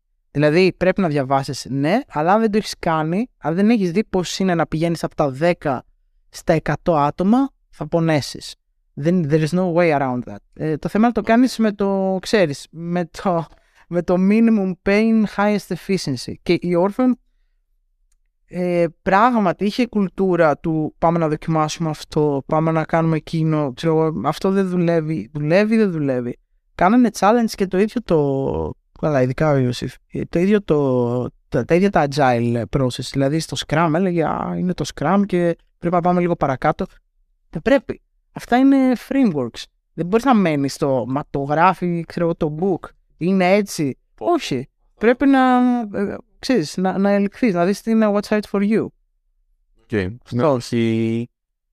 Συμφωνώ πολύ και σίγουρα, okay, οργανωσιακά δεν, υπάρχει, δεν υπάρχουν πολλά μαγαζιά τα οποία έχουν αυτό το μέγεθος. Και το γρήγορο μέγεθος, δηλαδή να σου πάρει ξέρω, 50 χρόνια, α, ξέρω εγώ, παβίδι, σοκολάτες μας πήρε έτσι ένα slow path που γίναμε και φέραμε και έναν ακόμα και διώξαμε. Μέσα, εγώ μπήκα στην όρφη νούμερο 50, νομίζω κάπου εκεί, και έφυγα, ξέρω εγώ, 180 σε δύο χρόνια. Είναι big η αλλαγή, ας πούμε, σε επίπεδο οργανισμού. Και σκέψτε ότι ήταν και COVID, δηλαδή πολλά ήταν remote, δεν ήταν ότι μαζευόμασταν όλοι σε ένα all hands, ξέρω εγώ, 150 άτομα. Γινόταν όλο, όλο remote. Extra layer of difficulty. Μάλιστα. Και σήμερα που είσαι; Και φτάσαμε στο σδοήμιο μας. Ένα μισό Αλληλούια. Λοιπόν, πάμε να το κόψουμε για να πάει δεύτερο. Part 2. Λοιπόν, σήμερα δουλεύω σαν ε, VC. Ε, είμαι ε, program manager στο Genesis Ventures. Ε, program manager στο πρόγραμμα επιτάχυνσης του Genesis Ventures και associate ε, στην ουσία στο Genesis Ventures. Το Genesis Ventures είναι ένα pre-seed stage fund, early stage fund, γιατί δεν κάνουμε μόνο pre-seed. Δίνουμε... Τι θα πει pre-seed πλέον, γιατί όταν εμείς πήραμε λεφτά το pre-seed ήταν ξέρω εγώ μην το, μην το πας το πόσο είναι, γιατί αλλάζει by geography, αλλάζει by period. Δηλαδή το preset πέρυσι είναι αλλιώς από το preset φέτος. Το preset στην Αθήνα... το preset στην Αθήνα είναι αλλιώς από το preset στο Σαν Φρανσίσκο, σε νούμερα. Pre-seed ε, σαν κανόνας είναι τα πρώτα θεσμικά λεφτά. Δηλαδή, αν έχεις σηκώσει από angel investors, ε, είναι η επόμενη, η επόμενη πίστα. Εμείς είμαστε και angel co-investment fund και είναι σημαντικό κομμάτι του, του πυρήνα μας. Ε, τι σημαίνει αυτό, ότι για κάθε deal, καταρχά να πω πόσα δίνουμε, είναι 100-300 χιλιάδες στο pre-seed και κάνουμε και κάποια seed, seed plus, 300 500 χιλιάδες. Γενικά ε, έχουμε βάλει χρήματα σε εταιρείες με αποτίμηση από ας πούμε 1 εκατομμύριο μέχρι 25, αλλά το sweet spot είναι από τα 5 ε, και κάτω. Μιλάμε για συνολική αποτίμηση εταιρείας. Τώρα. Πώς, καλά, δεν έχει πολύ σημασία αυτά τα. Όχι, δεν έχει. Σε αυτά τα, σε αυτά τα νούμερα δεν έχει πολύ σημασία. Ε, τώρα, ε, τι θα έλεγα, ναι, ότι είμαστε industry agnostic, δεν έχουμε favorites. Γενικά ρέπουμε προς το fintech και το health tech, αλλά αυτό έχει να κάνει και με το, το τι βλέπεις. Δηλαδή, αν το καταλάβετε τι εννοώ, αν το pipeline σου είναι mostly fintech και health tech, μάλλον θα καταλήξεις να κάνεις investments, all things equal, ε, σε αυτά, αν δεν έχεις προτίμηση. Να βάλεις λεφτά, Πούς σε; Για ταινία που θέλω να φτιάξουμε. Αν θέλω να βάλω εγώ λεφτά. Αλλά το van δεν μπορεί να επενδύσει. Καταρχάς, εντάξει, τώρα θα πάμε στο τι είναι startup και τι είναι scalable και αν έχει tech ε, element, πρέπει να έχει. Δεν υπάρχει κάτι στο οποίο έχουμε επενδύσει και δεν υπήρχε tech από πίσω, γιατί ε, για να έχεις outsized returns πρέπει να έχεις και ένα, ε, πώς να το πω, συγκριτικό πλεονέκτημα πολύ βαρύ, το οποίο θα σου επιτρέψει να κάνεις scale γρήγορα. Ε, εντάξει, το, το software μπορεί να σκυλάρει. Μπορεί να είστε πέντε άτομα και να κάνετε serve 500 ε, εκατομμύρια. Οπότε έχει αυτά τα dynamics. Ε, και γι' αυτό το λόγο τα VCs επικεντρώνονται πάρα πολύ ας πούμε, στο, στο software. Ε, στο κομμάτι του angel co-investment φέρνουμε angel στο τραπέζι. Καταρχάς ε, πρέπει να σε αναλογία 60-40 Πρέπει δηλαδή, αν, αν, υπάρχει, αν θέλουμε να βάλουμε εμείς 300 χιλιάρικα σε μια εταιρεία, θα πρέπει να υπάρχουν από, ε, 200.000 στο τραπέζι από angel investors. Ε, αυτό μπορεί να έρθει είτε από εμάς είτε από ε, την ομάδα. Τι εννοώ από εμάς; Οι περισσότεροι, ε, όχι οι περισσότεροι, ένας επενδυτής μας είναι το European Investment Fund και όλοι οι άλλοι είναι angel investors. Ε, Σωστά, LPs. Ε, αυτοί σε κάθε deal στο οποίο θέλουμε να μπούμε, τους λέμε παιδιά αυτή είναι η ομάδα, αυτή είναι η εταιρεία, αυτό είναι ε, το due diligence που έχουμε κάνει. Αν θέλετε μπορείτε να βάλετε χρήματα. Αυτά είναι έξτρα από αυτά που έχουν βάλει στο φάσο. Σωστά. Εκτίθενται στο deal σε επίπεδο, μάλλον στις εταιρείες που επενδύουμε σαν LP, σαν investors στο fund, σε όλα τα deals και έχουν το added benefit ότι θα δουν πρώτοι τα deals στα οποία θέλουμε να μπούμε και θα αποφασίσουν αν θα επενδύσουν on a case by case uh, basis. Ε, τι ξεχνάω; Το, το 60-40 είναι κάτι το οποίο το έχετε επιλέξει. Είναι mandated και έχει να κάνει και με το πόσα α, ιδιωτικά κεφάλαια α, μαζεύουμε. Δηλαδή αυτό θα γίνει ε, όσο μαζεύουμε. Δύσκολο αυτό όμως. Να βρίσκεις πάντα, ας πούμε, ένα 40%. Θα σου πω, μέχρι στιγμής έχουμε κάνει 15 deals. Ε, ένα ή δύο δεν γίνανε επειδή δεν βρήκαμε τα angel money. Δηλαδή, βέβαια, έχει να κάνει πάντα με το τι appetite υπάρχει, αλλά σιγά σιγά και εμείς όσο. Εμείς είμαστε πολύ νεαροφάντ, είμαστε ενός έτους.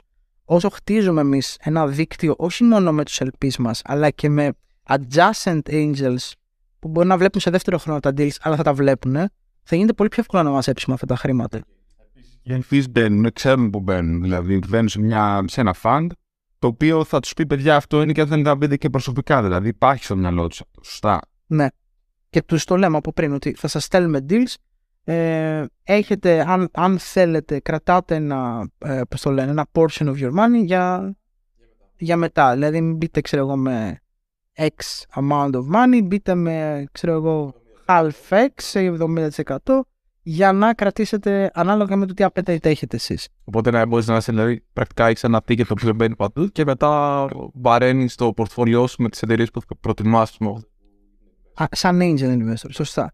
Και γενικά είναι μέσα στο ε, σκοπός του fund είναι και αυτός, ε, core σκοπός του fund, να ανεργοποιήσει την κοινότητα των αγγέλων στην Ελλάδα που τόσο πολύ ε, χρειάζεται. Δηλαδή είναι, είναι απαραίτητο stakeholder οι angel investors σε όλο αυτό.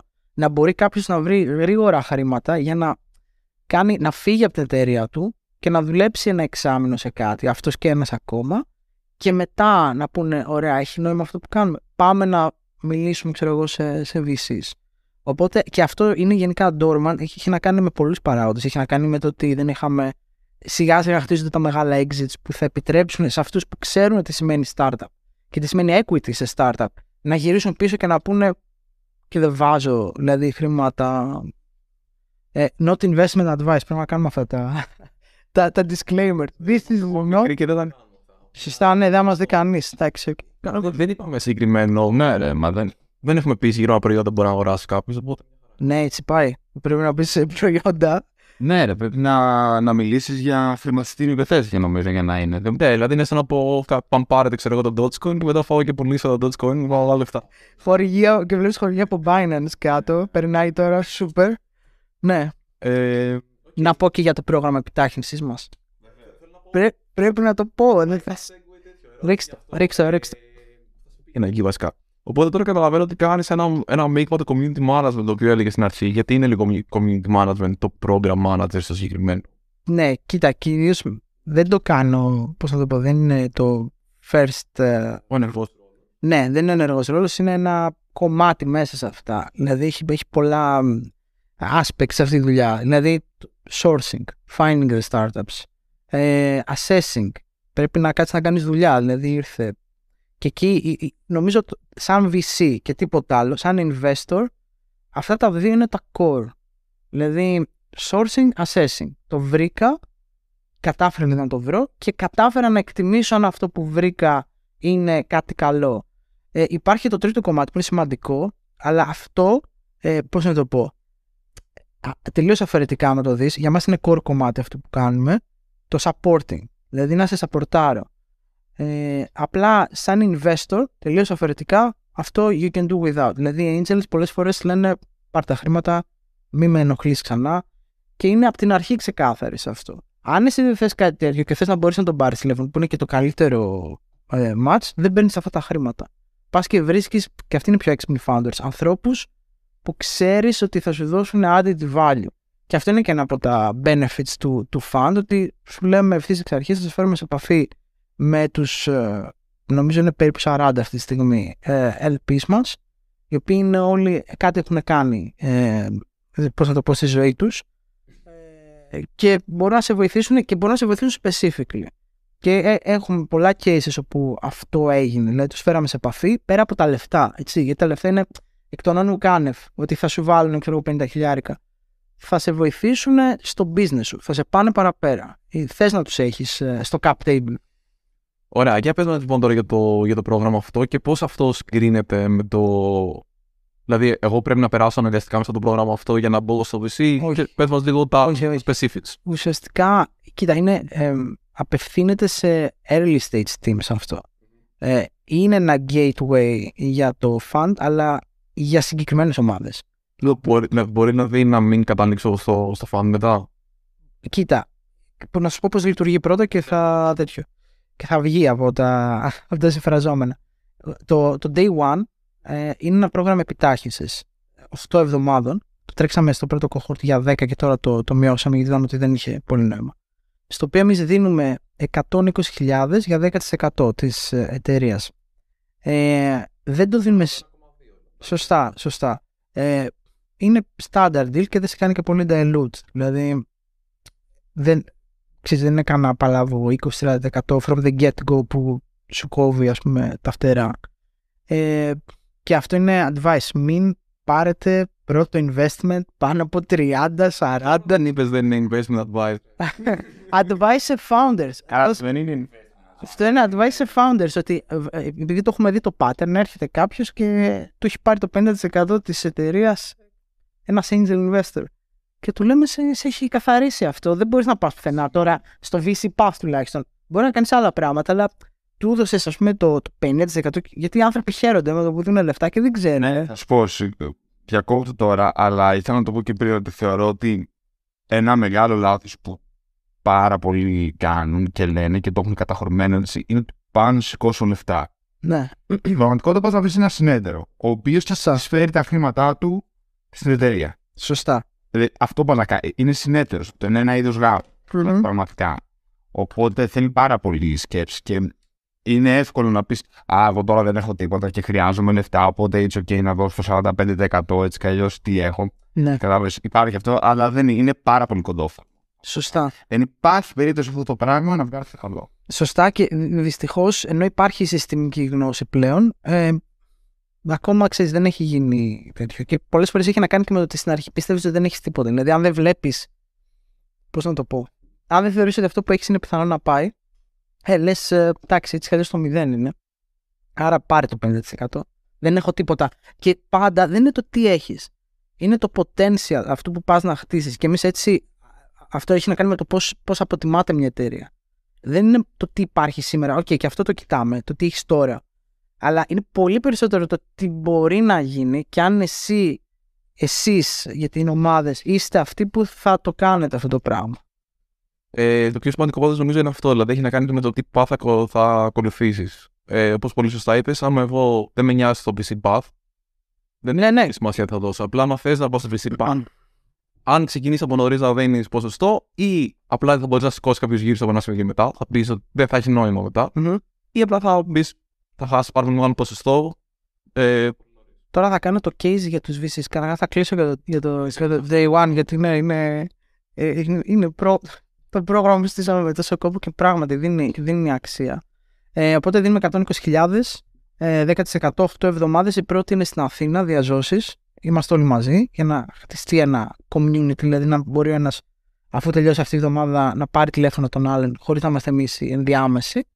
Ε, και εφόσον 7 ή 8 θα πάρουμε σε αυτό το cohort ε, και θα τρέξει το επόμενο λογικά πολύ κοντά, άλλες 7 ή 8. Στο πρώτο είχαν μπει 11. Και εκεί είδαμε ότι το size, δηλαδή το πρώτο ήταν λίγο αναγνωριστικό για να δούμε optimal size, optimal ticket size, τι κάνουν value ομάδες, τι όχι, πόσο βοηθήσαμε, πόσο δεν βοηθήσαμε και το καθεξής. αυτοί πρέπει να έχουν εταιρεία; Όχι. Ιδρυμένοι εννοείς όχι. Μπορεί να την ιδρύσουν όμως εκείνη τη στιγμή. Μετά αν, αν θέλουν και εφόσον αν, αν πάρουμε θετικό, ναι, ναι, ναι, γιατί δεν θα πάρουμε σε, σε όλους, ε, δεν, δεν παίρνουν όλοι χρήματα. Α, οκ. Δηλαδή δεν είναι ότι θα βγουν 7 ομάδες που έχουν πάρει το ticket, επιλέγουμε ποιες ομάδες, σε ποιες ομάδες θα δώσουμε. Φυσικά το success ε, το δικό μας είναι να είναι όσο το δυνατόν περισσότερες. Και δεν βάζουμε μέσα ομάδες στις οποίες δεν βλέπουμε ένα path στο οποίο θα πάνε λεφτά. Δηλαδή θα μπουν τύπου ομάδες που να συμπληρώσουμε τις θέσεις. Ας ξεκινήσουμε με λιγότερες ομάδες το, το πρόγραμμα. Ε, το επόμενο ξεκινάει 20 Μαρτίου και οι αιτήσεις σταματάνε 20 Φεβρουαρίου. Αυτά. Όποιος θέλει εδώ, κάντε apply.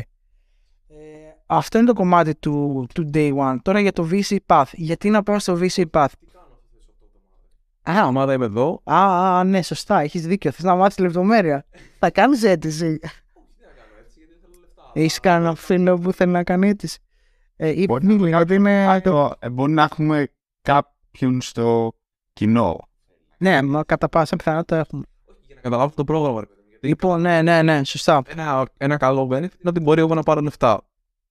Το γιατί θα πάρω λεφτά φαντάζομαι εξαρτάται από το τι θα κάνω σε αυτές τις 8 εβδομάδες. Σωστά. Ε, κοίτα, εμείς κοιτάμε το progress σου, κοιτάμε πάρα πολύ το πώς ήσουν όταν μπήκες και πόσο έχεις εξελιχθεί. Σου βγάζουμε με το που έρθεις ε, ουσιαστικά πιτσάρεις, μας λες τι κάνεις και εμείς σου δίνουμε ένα α, investment committee ε, decision όπως θα το δίναμε ό- όπως θα δίναμε κανονικά σε παίρνουμε κανονικά ένα, κάνουμε ένα investment committee στο οποίο σε αξιολογούμε με βάση τα ρίσκα που έχεις και είμαστε transparent, σου λέμε έτσι σε βλέπουμε εμείς εμείς σου δίνουμε το VC lens. Ε, δηλαδή λέμε ότι αυτό το πρόγραμμα είναι για ομάδες που θέλουν να μπουν στο VC path. Ωραία. Ε, και άρα έτσι σε αξιολογούμε. Δηλαδή σε ομάδα, σε product, σε άλλα πιθανά ρίσκα τα οποία ε, μπορεί να έχεις. Ε, εφόσον το πάρεις αυτό, βλέπουμε πόσο βελτιώνεσαι σε αυτά τα οποία για μας είναι τα μεγαλύτερα ρίσκα, στα οποία τα έχουμε κάνει highlight από την αρχή. Από εκεί και πέρα, εμείς προσπαθούμε να σου δείξουμε τι σημαίνει το VC path. Δηλαδή σου εξηγούμε ποια είναι τα VC mathematics, ε, βοήθεια πάνω σε product, δηλαδή κάποια workshops ε, πάνω σε πολύ early πράγματα, δηλαδή user research, interviewing, ε, σε early tech ε, ε, πράγματα, δηλαδή how to build a prototype, πολύ, ε, πολύ scrappy.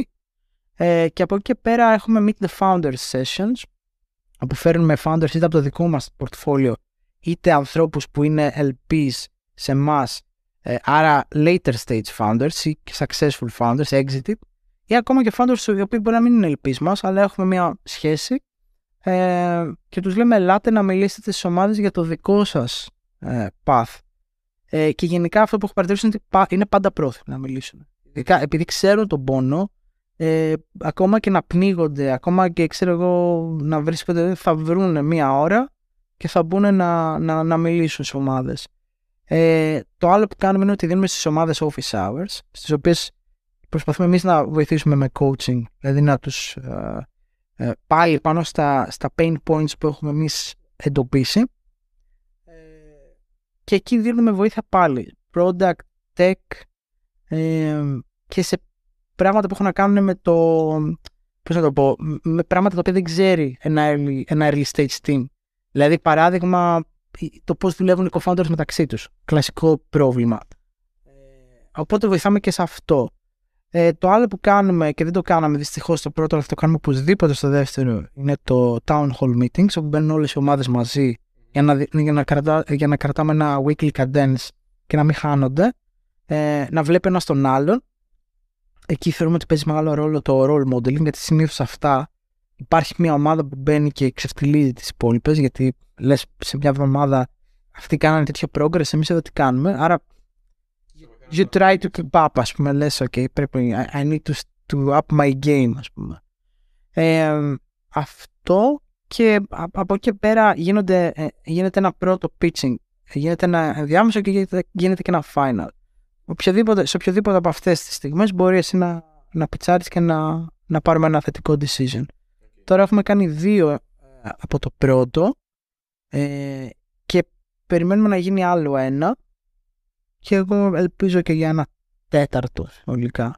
Ε, αλλά στα τρία ας πούμε είναι ένα καλό ratio, δηλαδή θα κρατάμε κάτι τέτοιο μάλλον. Ναι, εκτός αν γίνει, ξέρω εγώ, εκτός αν τα cohorts είναι πιο δυνατά, δηλαδή και αν δούμε opportunities εννοείται ότι θα μπορεί να περάσουμε και το 50 και το 60 και ούτω καθεξής. Οκ. Ε, ενδιαφέρον πολύ. Οπότε, Δεν υπήρχε πάντως αυτό, ε, έλειπε ένα τέτοιο accelerator. Το μοντέλο είναι, το μοντέλο είναι αυτό. Απλά νομίζω το Y Combinator παίρνει όλο το cohort. Αυτή είναι η διαφορά. Σωστά. Και αυτό είναι κάπως πιο, πώς να το πω, αυτό που φοβόμασταν, εν τέλει βέβαια πέσαμε λίγο έξω, είναι ότι θα υπήρχε αυτό το feeling ότι είναι competitors και δεν θέλαμε να υπάρχει αυτός σε καμία περίπτωση. δηλαδή προσπαθούσαμε κάθε στιγμή να επικοινωνούμε ότι δεν είστε competitors. Ότι θα πάρει ο Πάρης χρήματα δεν έχει να κάνει καθόλου με το θα πάρει ο Αντώνης. Έχει να κάνει μόνο με το δικό σας ε, path. Το καλό με τα accelerators που είναι one από την αρχή παίρνουν όλοι χρήματα είναι ότι έχουμε πάρει όλοι, είχε επενδύσει το, το accelerator, άρα. Έστω, έστω ότι ένιωθαν ότι είναι ανταγωνιστές μεταξύ τους, ποιο θα ήταν το. Τι, τι, τι θα έβγαινε σαν αποτέλεσμα από αυτό το οποίο δεν θα θέλατε. Κοίτα, αυτό είναι φόβος. Δεν ήταν ότι έγινε έτσι. Καθόλου έτσι δεν έγινε. Έστω ότι γινόταν, γιατί ήταν φόβος. Δηλαδή, που, το- που θα το έβλεπες να δεν γίνει μια τέτοια. Ναι. Υπάρχει, ωραία, ε, τώρα είναι η ερώτηση του ανταγωνισμού γενικά. Υπάρχει καλός ανταγωνισμός, τύπου ότι αυτό που σου είπα πριν, αυτοί εδώ κάναν φοβερό progress σε μία εβδομάδα, πρέπει και εγώ να, να κάνω up my game. Δύο, υπάρχει ένα σημείο που αυτό γίνεται κακό. Δηλαδή ότι δεν σε βοηθάω, που είναι ό,τι χειρότερο, γιατί εσύ θα πάρεις, μπορεί να πάρεις χρήματα και εγώ να μην πάρω. Οπότε αυτό ήταν αυτό το οποίο φοβόσασταν ότι θα σταματήσουν να υπάρχει συνεργασία μεταξύ των. Σωστά. Ή θα τους εμπόδιζε από το όχι να υπάρχει συνεργασία. Δεν θα σκεφτόντουσαν καν να στείλω ένα μήνυμα και να πούνε ρε, εσύ ξέρω εγώ εδώ τι κάνεις, πώς είστε. Ε, εσύ ξέρεις, υπάρχουν diverse skill sets. Κάποιοι ξέρουν πολύ καλά ένα χώρο. Θα πρέπει να υπάρχει άνεση η μία ομάδα χωρίς να βάλει, ξέρω εγώ, εμένα in the middle να, να κάνει κατευθείαν ένα reach out. Ναι. Αυτό, αυτό και αυτό είναι ο ορισμός ενός community. Ότι ε, έχω την άνεση εδώ να εκφραστώ, έχω την άνεση να μιλήσω.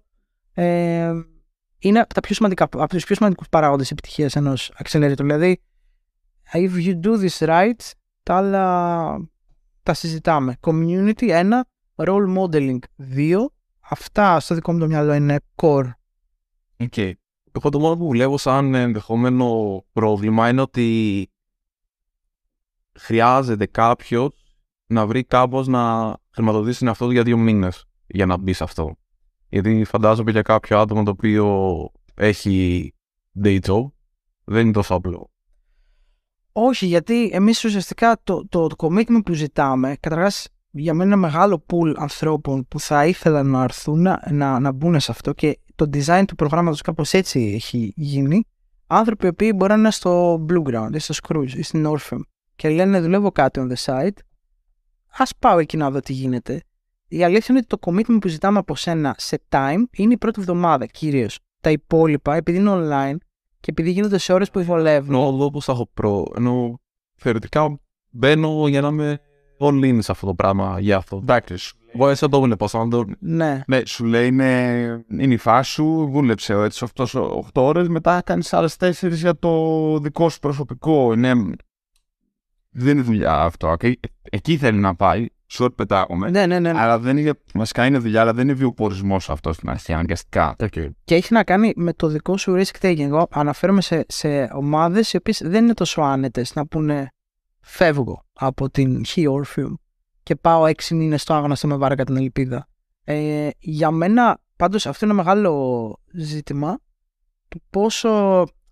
ενώ αν το δεις τελείως λογιστικά, cost benefit, it totally makes sense για κάποιον να πει ότι θα αφήσω ε, είμαι σε αυτό το χώρο, θα τον αφήσω για, θα φύγω από τη δουλειά μου για κάποιο χι χρονικό διάστημα για να δοκιμάσω το X.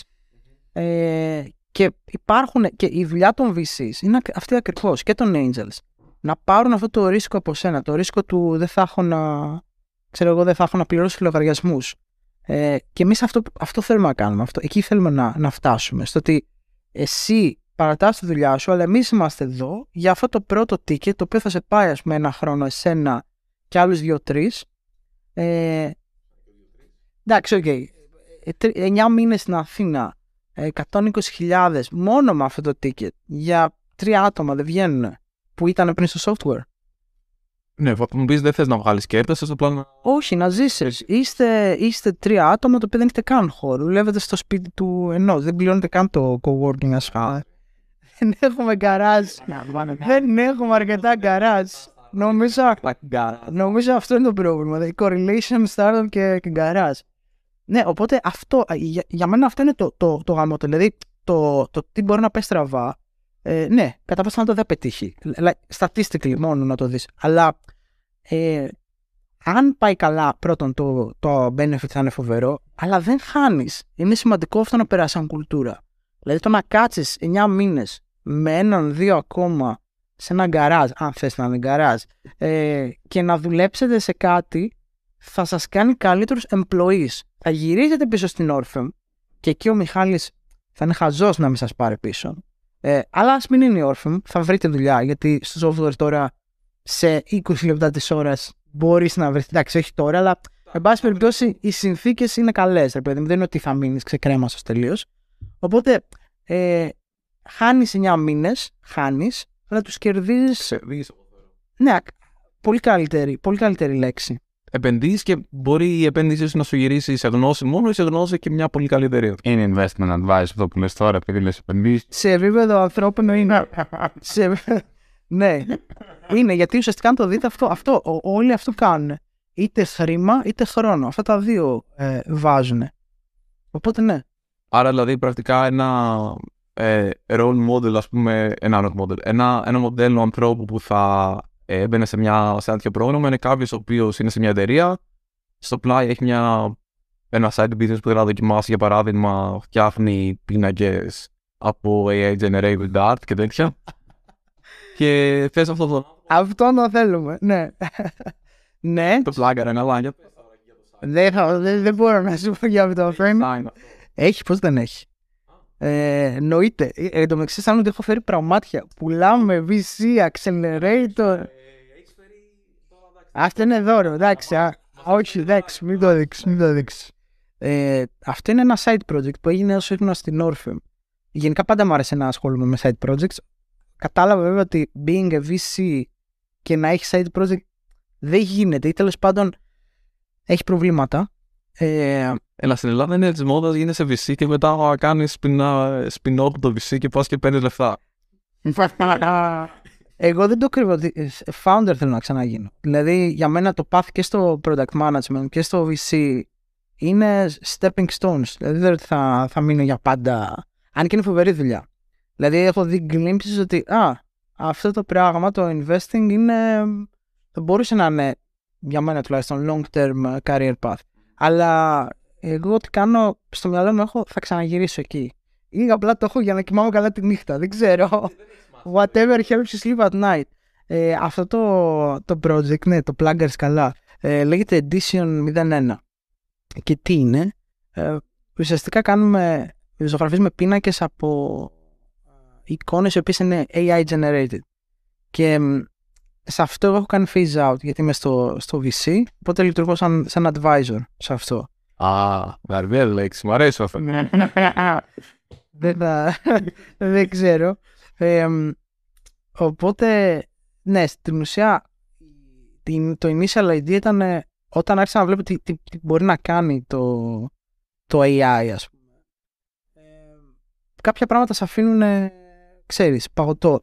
Αυτό που γίνεται αυτές τις μέρες με το chat GPT, ας πούμε, κάπως έτσι εγώ αισθάνθηκα όταν είδα πρόσωπα τα οποία δεν υπήρχαν, από ανθρώπους που δεν υπήρχαν. Καλά, Το this space doesn't exist. This, ναι. this person does not exist. Ε, είναι παλαβό. Γι' αυτό. This weather. Ε, weather δεν είναι. Ένα που πρώτη φορά είναι Καιρό. είναι νομίζω πόλεις με φυσικές καταστροφές. Δηλαδή Α, ναι, ναι, ναι. πας και βάζεις, ξέρω εγώ, το, τη διεύθυνση του γραφείου και σου δείχνει με πλημμύρα.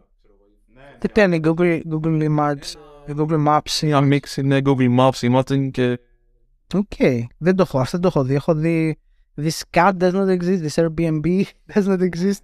Ένα κάρο, το This X does not exist, ε, αν μπείτε και δείτε τι έχει, είναι, είναι παλαβό. Και ήταν η αρχή, δηλαδή θέλω να πω, αυτοί οι αλγόριθμοι, τα, εμείς χρησιμοποιούμε τους αλγορίθμους που λέγεται GANs, Generative, Generative Adversarial Networks. Αυτοί νομίζω φτιαχτήκαν το 17-18. Δείτε τι κάνει τώρα το DALI του, ε, του OpenAI που του δίνεις prompt, text prompt και του λες θέλω έναν μπασκετμπολίστα στον Άρη, sorry, έναν αστροναύτη στον Άρη να παίζει μπάσκετ και από πίσω να φαίνεται το τάδε και να υπάρχει και μια πράθη και λες το κάνει και σου δίνει artistic depiction. οπότε έχετε τα guns στους αλγορίθμους. Σωστά. Ε, Ας βάζουμε... γίναμε το, το ChatGPT. Είπαμε, είπες για τον Dali, Ναι. μπλα μπλα, artistic κλπ. Βάζεις το Για ε, ρολάρι, ε, ε, και αυτό μετά το ChatGPT. Ε, αυτό που γίνεται πάντως με το, με το ChatGPT, ε, καταρχάς δεν υπάρχει κάτι στο οποίο εγώ είμαι πιο bullish, όπως λένε οι επενδυτές, ε, όσο το AI. Θεωρώ ότι οι πιο, οι πιο άρρωστα έξυπνοι άνθρωποι δουλεύουν στο AI ε, και ότι είναι αυτό που θα έχει τις μεγαλύτερες πιθανότητες να αλλάξει τα πάντα μέσα σε αυτή τη δεκαετία. Ε, δεν, δεν, δεν νομίζω να αργήσει πάρα πάρα πολύ. Δηλαδή ε, τα, το progress που βλέπουμε είναι Και υπάρχει ένα βίντεο που ο Sam Altman 2018 με την Connie Loizos, μια τύπησα από το TechCrunch, μιλάει σε ένα πάνελ και το ρωτάνε για το OpenAI και τον ρωτάνε πώς θα βγάλετε. Τον ρωτάει η Connie Loizos πώς, θα- πώς θα γίνει generate ε, revenues προφανώς. Και απαντάει ο Altman ότι λέει δεν έχουμε ιδέα πώς θα βγάλουμε λεφτά, δεν έχουμε καν πλάνο για το πώς θα βγάλουμε λεφτά, έχουμε ένα soft promise στους επενδυτές ότι θα βγάλουμε λεφτά. Το καλύτερο που μπορούμε να σκεφτούμε τώρα είναι ότι αυτό που φτιάχνουμε θα το ρωτήσουμε πώς θα βγάλουμε λεφτά από σένα και θα μας απαντήσει. Και από κάτω ακούγονται γέλια. Και, και λέει, το ξέρετε ακούτε σε ένα επεισόδιο του Silicon Valley, μπορείτε να γελάτε, αλλά λέει και, και πραγματικά βλέποντας το chat GPT, νομίζω ότι τα γέλια σιγά σιγά, σιγά θα κόβονται. Δηλαδή έρχεται κάτι το οποίο δεν είναι ότι θα μας αφήσει όλους χωρίς δουλειά, κάποιος λένε ότι θα μας σκοτώσει και όλους, ξέρω εγώ. Less wrong, Eliezer Yudkowsky, ε, οι πεσημιστές του AI, αλλά πα, ε, somehow it feels ότι έρχεται κάτι το οποίο θα είναι ο κόσμος πριν και ο κόσμος μετά. Εντάξει, μπορεί πολλές φορές οι άνθρωποι να έχουν αυτό το, ξέρεις, το εσχατολογικό ότι α, έχει έρθει κάτι που θα αλλάξει τα πάντα. Νομίζω τώρα κάπως αισθάνομαι ότι εί- είμαστε κοντά σε. Δεν θα είναι- ναι, αλλά δεν θα είναι η πρώτη φορά που κάτι αλλάζει τα πάντα. Απλά εγώ θεωρώ πως αυτό το οποίο είπε ήταν μαλακία. Δηλαδή, θα- με ποια έννοια όμως, ότι προφανώς.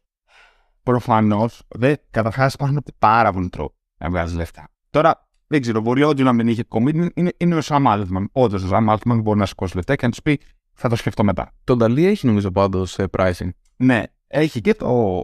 Ε, και το. τσάτι, το code που βγάζει από το GitHub Act, το GitHub. Αλλά εγώ αυτό το οποίο ήθελα να πω είναι το ότι προφανώς αν φτάσει σε ένα σημείο που είσαι φτιάξει ένα AI που λες πώς εγώ θα βγάλω λεφτά από σένα. Εντάξει, δεν θα το ρωτήσεις αυτό το πράγμα, θα το ρωτήσεις πολύ πιο εύκολους τρόπους να βρει. Καταλαβαίνει τι λέω. Και αυτό ήταν απλά. Εντάξει, ήταν μαρκετίστικο κίνηση. Κοίτα, Α, ο, αλλά- ο, ο τρόπος, το, το lens που έχουμε για τα χρήματα εδώ είναι λάθος. Δηλαδή, όταν μιλάμε για disruptive technologies, υπάρχουν ρε παιδί μου second, second third, fourth order effects. Δηλαδή, εμείς εμείς βλέπουμε την κορυφή ενός παγόβουνου που είναι ότι α, ο copywriter θα τον βοηθήσει στο process του. Α, ο coder θα κάνει πολύ πιο εύκολα, ξέρω εγώ, Pilot. ναι. Ε, νομίζω πο, πο, πολλές, δεν ξέρω, πολλές ομάδες δεν το πληρώνουν. Διάβαζα ένα investment thesis για αυτό ότι ξέρω εγώ αν μας πάρουν το, το, pilot, το copilot θα, θα καταρρεύσει το... Όσο μωρέ. Όχι, απλά ναι. Όταν γράφεις ε, αρκετά λιγότερο όπως εγώ και θέλεις να. Δηλαδή, έχω μειώνεται συνεχώς το πόσο κώδικα γράφω ε, μήνα με το μήνα. Οπότε με βοηθάει πάρα πολύ. Εκεί προς τα εκεί πάει. Προς τα εκεί πάει και θα πέσει πάρα πολύ το barrier. Τι να κάνω όταν έχεις πολύ κώδικα. Απλά μου χρειάζεται περισσότερο. OK, OK, OK. οποίο άμα γράφω κάτι κάθε μέρα, μου είναι πολύ πιο εύκολο να κάνω navigate και να κάνω copy-paste. Γιατί ο κώδικας, και τώρα θα το πούμε τη μεγάλη αυτή αλήθεια, ο κώδικας είναι 90% copy-paste. Ε, αυτό ε, ε, ρίχνει καταρχάς θα, θα πέ- πέφτει πάρα πολύ το barrier του entry. Δηλαδή θα μπορούν άνθρωποι να διαβάζουν κυρίως κώδικα και θα γράφει το, το αντίστοιχο chat GPT ας πούμε κομμάτια, θα τα παίρνουν, θα τα κάνουν copy-paste, θα τα συνθέτουν. Ε, γενικά και εκεί θα, θα δούμε, αλλά αυτό είναι ξανά το τι θα γίνει τώρα. Δεν θα αργήσει πάρα πολύ. Δηλαδή, άμα, άμα παίξεις με το chat GPT, βλέπεις ότι αυτό είναι κοντά. Ε, κοντά, εντάξει, ενώ όχι κοντά αύριο, κοντά ξέρω εγώ στα επόμενα χρόνια. Ε, σε επόμενες δεκαετίες, εμένα με, με κάνει να σκέφτομαι, δηλαδή τι διάλογο θα γίνει. Είναι σε- Δεν είναι μικρό διαλόγο για να μπορέσω να σκεφτώ θα γίνει σε επόμενε δεκαετία. Εγώ το είπα ποιο είναι, παιδιά. Το tipping point το έχω πει και στο επεισόδιο με τον Γιανακέα και στο επεισόδιο με τον Παγόνη. Πες το, γιατί Το, το tipping point είναι το επεισόδιο με τον Γιάννακη έχω δει το μισό. Δεν είναι. το ChatGPT. Είναι το σημείο που θα αρχίσει το AI να εκπαιδεύει τον εαυτό του. Δηλαδή, ό,τι σε αυτό κάνει feedback loop, γιατί αυτή τη στιγμή όσο αυτό εκπαιδεύει Ναι. από τους ανθρώπους, στην ουσία έχει οριστεί από το παρελθόν της ανθρώπινης ιστορίας σε έναν βαθμό. Μόνο σε αυτό, ε, εκεί δηλαδή, όταν γίνει αυτό που εντάξει, δεν, δεν, δεν ξέρω αν θα το ζήσουμε εμείς αυτό πραγματικά. Ή, εντάξει, σε κάποιο βαθμό θα το ζήσουμε. Δηλαδή, στα επόμενα 10 χρόνια θα γίνεται. η Tesla πάντω εκπαιδεύει το AI για τα αυτοκίνητα με AI. Πώς, τι εννοείς; Έχει ένα AI το οποίο κάνει generate επεισόδια για το autopilot, το φιντάρει αυτό σαν κάμερα feed στο AI το οποίο κάνει το driving και βλέπουμε πώς αυτό οδηγάει και το βελτιώνει μέσα από αυτό. Υπάρχει Νομίζω είναι. Ναι, αλλά δεν έχει λούπο αυτό. Έχει, έχει λούπο. Άρα το 1 δίνεις στο 2 και το 2 δίνεις πίσω στο 1. Και απλά εντάξει, υπάρχει βέβαια ακόμα σε μεγάλο βαθμό και κόσμος που κάνει annotate ε, πραγματικά live feeds, αλλά υπάρχει ένα σημαντικό ποσοστό των feeds που εκπαιδεύουν το AI είναι AI generated. Ναι, τι κερδίζεις με αυτό. Δεν ξέρω, ρε φίλε. μου, Τι θες, Ναι, α, πες ότι το Κάνει άνθρωπο εδώ πέρα να Όχι, δεν σου Ναι, ναι, ότι- άμα πεις παιδί μου, ότι λένε οι ίδιοι ότι κερδίζει. Γιατί. Να, ε, θα, θα βρω το, νομίζω είναι από το AI Day το περσινό, αν θυμάμαι καλά, το είχαν αναφέρει αυτό. Και θα βρω. Καταρχάς δεν κερδίζει ότι θες λιγότερα real world ε, data. Δηλαδή, ε, για μένα αυτό είναι επίσης πολύ ενδιαφέρον κομμάτι, τα synthetic data. Ε, νομίζω κάθε ε, auto, πώς το λένε, κάθε εταιρεία τύπου, τύπου Tesla, autonomous vehicles, έχουν ε, inside ε, τμήμα ή κάποιους που κάνουν τη δουλειά του να κάνουν generate. Το οποίο είναι κοντά σε αυτό το, σε αυτό το project. Δηλαδή, χρη- μπορεί να χρησιμοποιούν guns γιατί δεν υπάρχει, δεν μπορείς να βρεις, ξέρω εγώ, το, το ποσό των ε, βίντεο ή των φωτογραφιών που χρειάζεται για να το εκπαιδεύσεις και δεν θες να έχεις και αυτά τα banners. Οπότε κάνεις generate καινούρια και θα έχετε δει σίγουρα σε, σε CAPTCHA ότι σου λέει διάλεξε και το CAPTCHA φαίνεται ότι είναι AI generated. Κάποια στιγμή δεν θα φαίνεται, δεν καταλαβαίνει. Ναι, ναι, ναι. Το χρησιμοποιώ πλέον και σε CAPTCHA. Άρα εσύ το κάνεις, αν Αυτό είναι. Άρα εσύ βοηθάς την, την Tesla εμέσως. Εγώ σίγουρα εσύ με ανθρώπινο annotation. Α, Εντάξει, το μεγάλο το pinpoint θεωρώ θα, θα φύγει και αυτό του μέση. Και μετά είναι τύπου. Ε, μετά είναι πολύ ενδιαφέρον. Χάρηκα που σας γνώρισα και τα λοιπά. Ε, Μια κατάσταση που δεν μπορείς να τελειώσει. Δεν μπορείς να. Είναι ρε παιδί μου σαν το σύνολο της μαύρης τρύπας. Δεν μπορείς να ξέρεις τι θα γίνει αν περάσει. Γιατί στον βαθμό, κοίτα, είναι πράγματα που ελέγχεις και πράγματα που δεν ελέγχεις. Ε, αυτό που εμένα με. Εγώ γενικά τώρα τελευταία διαβάζω πολύ τους πεσημιστές, οπότε είναι πειρασμένη η σκέψη μου. Ε, super Intelligence, Nick Bostrom, και αυτός είναι σε αυτό το group. Είναι τύποι που εντάξει, είναι, ασχολούνται με αυτό το χρόνο, είναι super smart και βλέπουν το what can go wrong. Είναι όπως σου δίνει ένα τόσο τεράστιο power, όπως και τα πυρηνικά. Δηλαδή, αν βάλεις δύο βάσεις συζήτησης, δύο θέσεις, ότι το ένα ότι υπάρχουν άνθρωποι που θέλουν να καταστρέψουν τον κόσμο. Έτσι. Θέλουν- They just want to see the world burn, Joker. Ε, και υπάρχει, ε, πέφτει τόσο πολύ το barrier of entry στο να μπορεί να καταστραφεί ο, ο κόσμος. Δηλαδή, αν ακραίο δείγμα με τα πυρηνικά, ότι εγώ είμαι καμικάζι αυτοκτονίας και ε, κουβαλάω πάνω με ένα πυρηνικό και πάω στο κέντρο της Νέας Υόρκης και τον ενεργοποιώ. Αυτός σαν θέση δεν είναι τόσο μακριά από την πραγματικότητα. Γιατί εγώ δεν με νοιάζει, αδέρφιο. Δεν με νοιάζει να, ξέρεις, να καταστρέψω τον εαυτό μου. Οπότε, αν είναι τόσο εύκολο γενικά για κάποιον, τώρα αυτό θα βγει τελείως tinfoil hat επεισόδιο, αλλά ε, το, το σκέφτομαι ρε παιδί μου, ότι αν είναι πολύ εύκολο και υπάρχουν πολλές ομάδες που δουλεύουν σε αυτό, να δημιουργήσουν ενό είδους intelligence το οποίο ξέρεις, είναι, μπορεί να ξεφύγει από το φράχτη και να φτιάξει καταστάσεις ας πούμε σε συνεργασία και με ανθρώπινους agents γιατί δεν έχει χέρια ε, what happens, ε, what happens then; Καλή ερώτηση. Εγώ δεν νομίζω ότι είναι τόσο εύκολο, αυτό θα πω. θα, το, θα βλέπουμε το επεισόδιο σε μερικά χρόνια που θα είμαστε στα bunkers μας και θα γελάμε και θα λέμε τα λέγαμε τότε Να δούμε πώ θα είναι το 2030. Ωραία. Πάνω ένα reminder να κάνουμε ένα επεισόδιο τότε. Και αυτή η σκέψη πάντως είναι πολύ, πώς να το πω, ναρκισιστική. Το να κάθεσαι και να σκέφτεσαι θα τελειώσει ο κόσμος. Υπάρχει αυτό το. Είμαστε τόσο σημαντικοί και εμείς ζούμε στις τελευταίες εποχές του, του κόσμου. Υπάρχει. είναι, είναι πολύ απλά το να θεωρείς ότι είσαι σημαντικός, ρε παιδί μου, όταν είσαι ένας κόμπος. Ναι. Α, πολύ. Δεν είμαστε όμως απλά κόκκι άμμου, ρε παιδί. Εντάξει. Εξαρτάται πάντα το perspective. Είμαστε κόκκι άμμου που θα φτιάξουμε αυτό που θα μας καταστρέψει. Ποιος άλλος κόκκος άμμου. Αυτό. Εγώ δεν, δεν είμαι καθόλου πεσημιστής με το AI. Αλλά θεωρώ ότι η σημαντικότητα έχει να κάνει πάρα πολύ με το perspective. Δηλαδή, αν είσαι, ωραία, πόσο σημαντικός είμαι στο σύμπαν. Δεν ξέρω καν αν υπάρχεις. Σωστά. Αλλά άμα δεις στο πόσο σημαντικός είσαι για τους δικούς μου ανθρώπους, το οποίο είναι σημαντικό γιατί το βιώνεις. Ναι, Και εγώ σημαντική είναι αυτή. Κα- Καταλαβαίνεις ότι αυτό αλλάζει, ρε παιδί μου. Όπως ναι. και το θέμα της ελεύθερης βούλησης, άλλο κομμάτι. Που Μετά πολλοί θα σου πούνε ότι αυτό ήταν τσάλι. η επόμενη κουβέντα είναι το consciousness. Και τι είναι consciousness; Σίγουρα, σίγουρα. Έχουν γίνει αυτά και θα ξαναγίνουν μέχρι να βρούμε την απάντηση εδώ στη μικρή κουβέντα. Δεν δε, δε θέλω να το ανοίξω αυτό το. Θα, θα, θα, στα- δεν δεν θα εκφέρω άποψη. Ε, έχετε ακούσει. Δεν, δεν ξέρω, πρέπει να, κάνουμε- πρέπει να ραπάρουμε. Γιατί ήθελα να, να πω κάτι πολύ. Δεν ξέρω, έχουμε πιάσει πολύ φιλο... ε, Γενικά οι κουβέντες σας, και αυτό ήθελα να σας το πω, κάπου μοιάζουν λίγο σαν κουβέντες αστρωμένων φοιτητών πολυτεχνείου που έχει πάει τρεις ώρα το βράδυ και λένε Και αν το σύμπαν. Και σκέψου, σκέψου. Αν το σύμπαν είναι. Και λες. Τι λέει, ξέρω εγώ.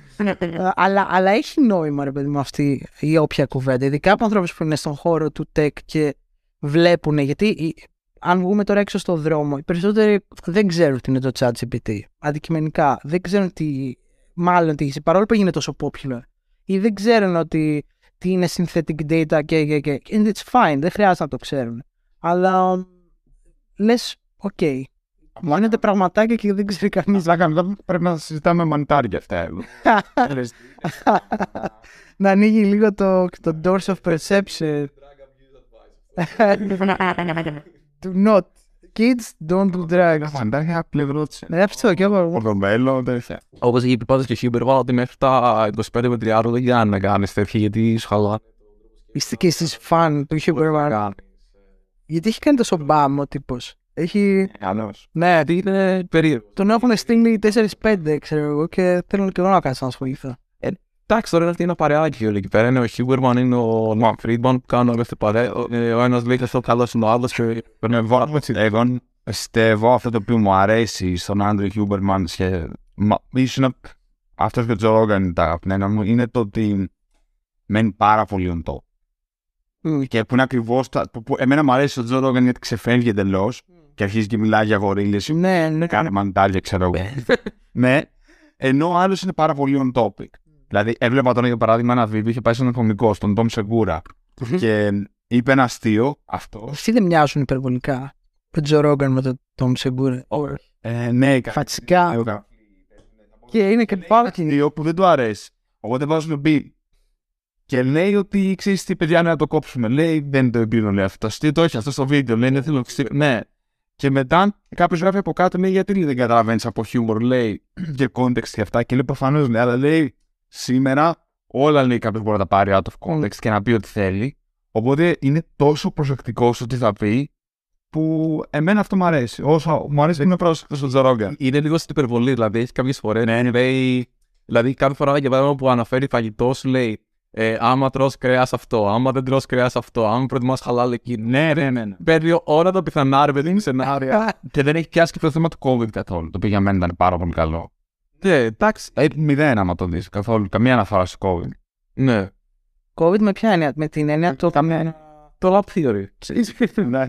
ναι, των implications στον άνθρωπο, το περνάς δύο-τρεις φορές και Αν δεν το έχει πιάσει. Γιατί ήταν ένα θέμα το οποίο ήταν hot και είχε controversy και έχει επιλέξει να μείνει μακριά από αυτό. Ε, εντάξει. Ήταν. μπορεί να είναι στρατηγική. Οπότε είμαι- είμαι full met. Όχι, γενικά είναι, είναι ωραίος. Εμένα με κουράζει κάποιες φορές γιατί είναι υπεραναλυτικός. Φαντάζομαι ότι για κάποιον ο οποίος είναι πιο γνώστης στην ε, νευροβιολογία από εμένα, περνάει τέλεια. Ε, εγώ κάποιες φορές ζορίζομαι και επειδή στα ακούω στα μάξι αυτά, ε, πολλές φορές. Αλλά είσαι έτοιμος να πάρεις AG1. H1 ε, νομίζω ότι θα τσιμπήσω. Αυτό. Κάτι συμπληρώματα διατροφής. Α, οκ. Σε ρωτήσω στην αρχή εδώ. Οκ, Γενικά ψάχνω κάποιο, κάποιο είδους συμπλήρωμα διατροφής. Έτσι ξεκινάει ο κατήφορος στα ναρκωτικά. Με συμπληρώματα διατροφής. Μπορεί, δεν ξέρω. Προς το παρόν σκέφτομαι για κάτι. Α, Και ψάχνω να δω τι θέλω. Αλλά θέλω να κάνω και εξετάσεις πρώτα για να δω. Δηλαδή θέλω να είναι εξυπηρεσία impact. Σωστός. Ε, αυτό γενικά ό,τι λέτε είναι Twitter Silicon Valley. Δηλαδή πώς κάνουν optimize το σώμα τους, πώς κάνουν monitor τα πάντα. Λέω που θα βγει τώρα μόλις κλείσουμε την κάμερα. Γιατί είναι καθημερινό. Είναι, είναι τέτοια θέματα. Οκ, οκ. Ναι. Ε, ναι, τι άλλα, για πες εσύ κάτι άλλο. για... Τι έχουμε φτάσει. Τελειώσα- Τελειώσαμε τώρα το intro. Αυτό ναι, πάμε σε παρτού. Το πιστεύω θα είναι. Θα με φωνάξετε σε ένα χρόνο να πούμε που είμαστε, τι έχει αλλάξει. Ε, Θα μου τώρα πώς. Όχι, εντάξει. Απλά εγώ σε ακούω Ιωσήδου για κάτι. και λέγατε ότι σας είχε κυρώσει κιόλας. Ναι, Εγώ τι πέντε φορές. Ε, ναι.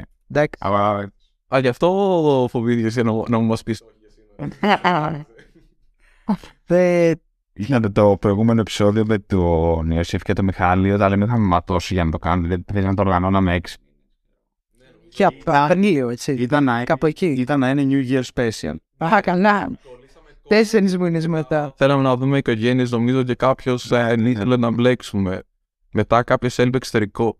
Χίλια δύο πράγματα όλα ήταν. ε, Μμ. Τα είχαμε κάνει όλα με τα πιθανά σενάρια. Ε, μου κάνει εντύπωση που δεν είχα κάνει ερωτήσεις τύπου ε, VC-wise, δηλαδή πώς επιλέγετε ομάδες, τι έχετε δει. Χάμε, εγώ μόνο.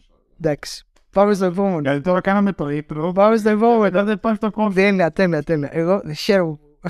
Όχι, εντάξει, δεν θέλω πρόμηση από τώρα, αλλά θα σας ξαναενοχλήσω. Εντάξει. Ε, ναι. Ε, ωραία, οπότε φα- φτάνοντα στο τέλος, αν έχεις ξαναδεί επεισόδιο μικρή κουβέντα, ο καλεσμένος μπορεί να προτείνει ένα ή περισσότερα πράγματα. Οπότε θέλεις να προτείνεις πρώτος. Πόσο χρόνο έχουμε; λοιπόν, θέλω να προτείνω κάτι το οποίο δεν το έχει προτείνει κανείς ποτέ στην ελληνική τεκόσφαιρα, γιουτουμπόσφαιρα ε, κτλ. Ένα Δεν με ξέρεις, είμαι σίγουρος, έχει έρθει προετοιμασμένο. Όχι, αυτό απλά. το- ε, ε, έχω ακούσει αυτά που ήθελα να προτείνω, το έχουν προτείνει όλοι οι άλλοι. Δηλαδή, και εγώ δεν, α- δεν βλέπω, ας πούμε, product, τι να σου πω, ο Shreyas, ο Lenny, ε, αυτά οκ. Ε, ή δε, ξέρω εγώ, άκου το podcast του με τον Marty Cagan, οκ. Ή VC-wise. VC-wise ακούω κάποια πράγματα για τα οποία έχουν ε, ενδιαφέρον. Α πούμε, ένα, ε, δύο blogs. Το ένα είναι του Elad Gill, το άλλο είναι του Fred, ε, Fred Wilson, νομίζω, αν είναι ο Fred Wilson. Ε, με ενδιαφέρουν κυρίως πράγματα που έχουν να κάνουν με strategy. Γιατί για να μπω σε αυτή τη δουλειά να καταλάβω λίγο καλύτερα το mindset αυτών των ανθρώπων, ε, υπάρχει ένας τυπάς, ο οποίος ε, είναι ειδική καταγωγής. Λέγεται Venkatesh ε, Rao. Ωραία. Και έχει γράψει πάρα πολλά τα οποία δεν έχουν συνοχή. Είναι super smart, αλλά αυτά που γράφουν δεν είναι ότι, δεν είναι ότι υπάρχει ακριβώς ένα ενοποιητικό ε, theme.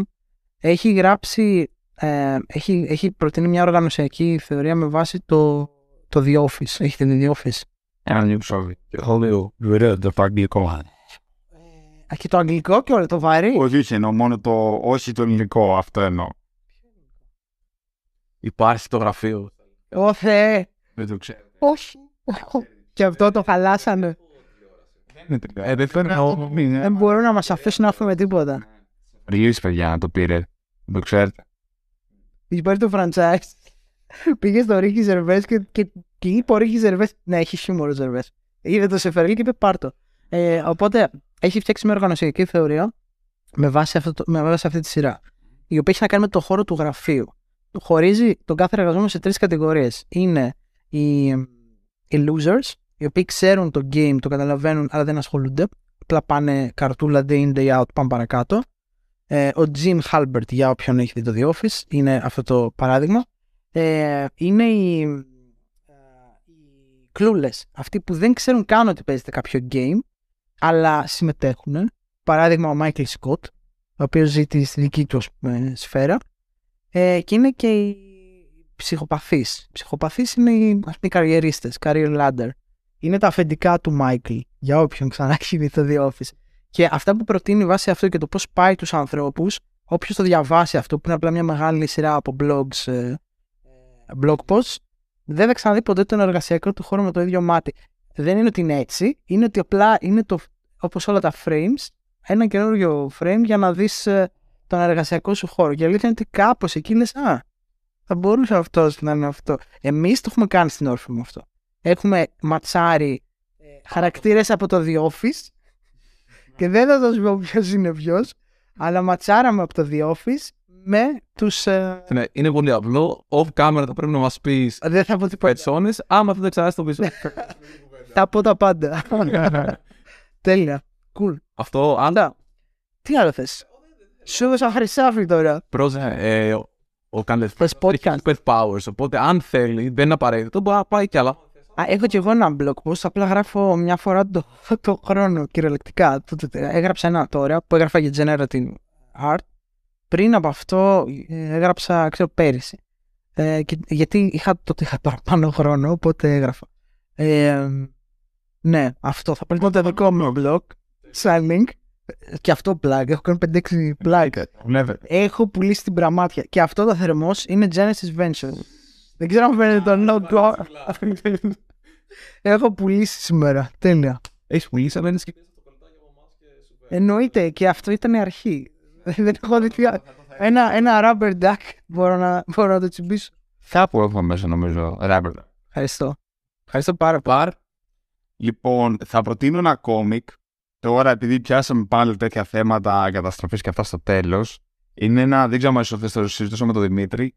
Είναι το. Λέγεται Why the Last Man και είναι ένα κόμικ το οποίο πραγμα... ε, δίνει μια ιστορία και καλά πεθαίνουν ξαφνικά όλα τα όντα τα οποία έχουν χρωμόσωμα Y. Άρα όλοι οι άντρε στη γη στην ιστορία. Εκτός από έναν με τη μαϊμού του, που είναι και οι δύο αγόρια.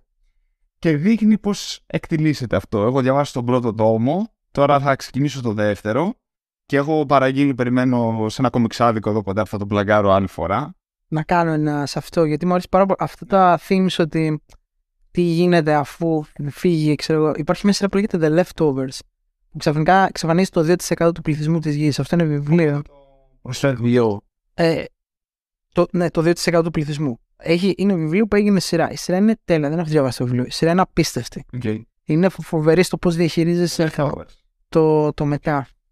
Κάτι. Εσύ; Λοιπόν, εγώ σκεφτόμουν αν έχει νόημα να, να πλαγκάρω αλκοόλ. Θεωρώ ότι είμαστε αρκετά πολιτικά κορέδια να το κάνω αυτό. Well, ναι. Ε, οπότε λοιπόν θα ξεκινήσω τώρα μια σειρά με την οποία μου αρέσουν. Με πρώτο σήμερα το κτήμα Γκόφα Νεμαία. Ε, φοβερά κόκκινα κρασιά που με αγοράζει τα κόκκινα. Οκ. Super duper το βασίλειο που έχει και το με ανύχτα που έχει το λευκό. Γιατί τα να θες. Δεν ήξερα ότι είστε τόσο sophisticated. Τόσο πολύ προσπαθώ. Μαθαίνει. Είναι. μαθαίνει. Είναι στον δρόμο για να. Οκ. Ωραίος. Οπότε Τέλεια. το σκέφτηκα. Ε, Να ευχαριστούμε πάρα πολύ τον Εγώ ευχαριστώ. Πάνω. Εγώ ευχαριστώ. Ήταν υπέροχο. Τέλει. Ήταν, περάσαμε πολύ καλά σε αυτή την Ναι, ε, μικρή κουβέντα. Σε άλλες δεν περάσαμε. Βλέπε κάποιου από όρφου. Αστείο. Ήταν πολύ ωραία. Δύο ώρες επεισόδια.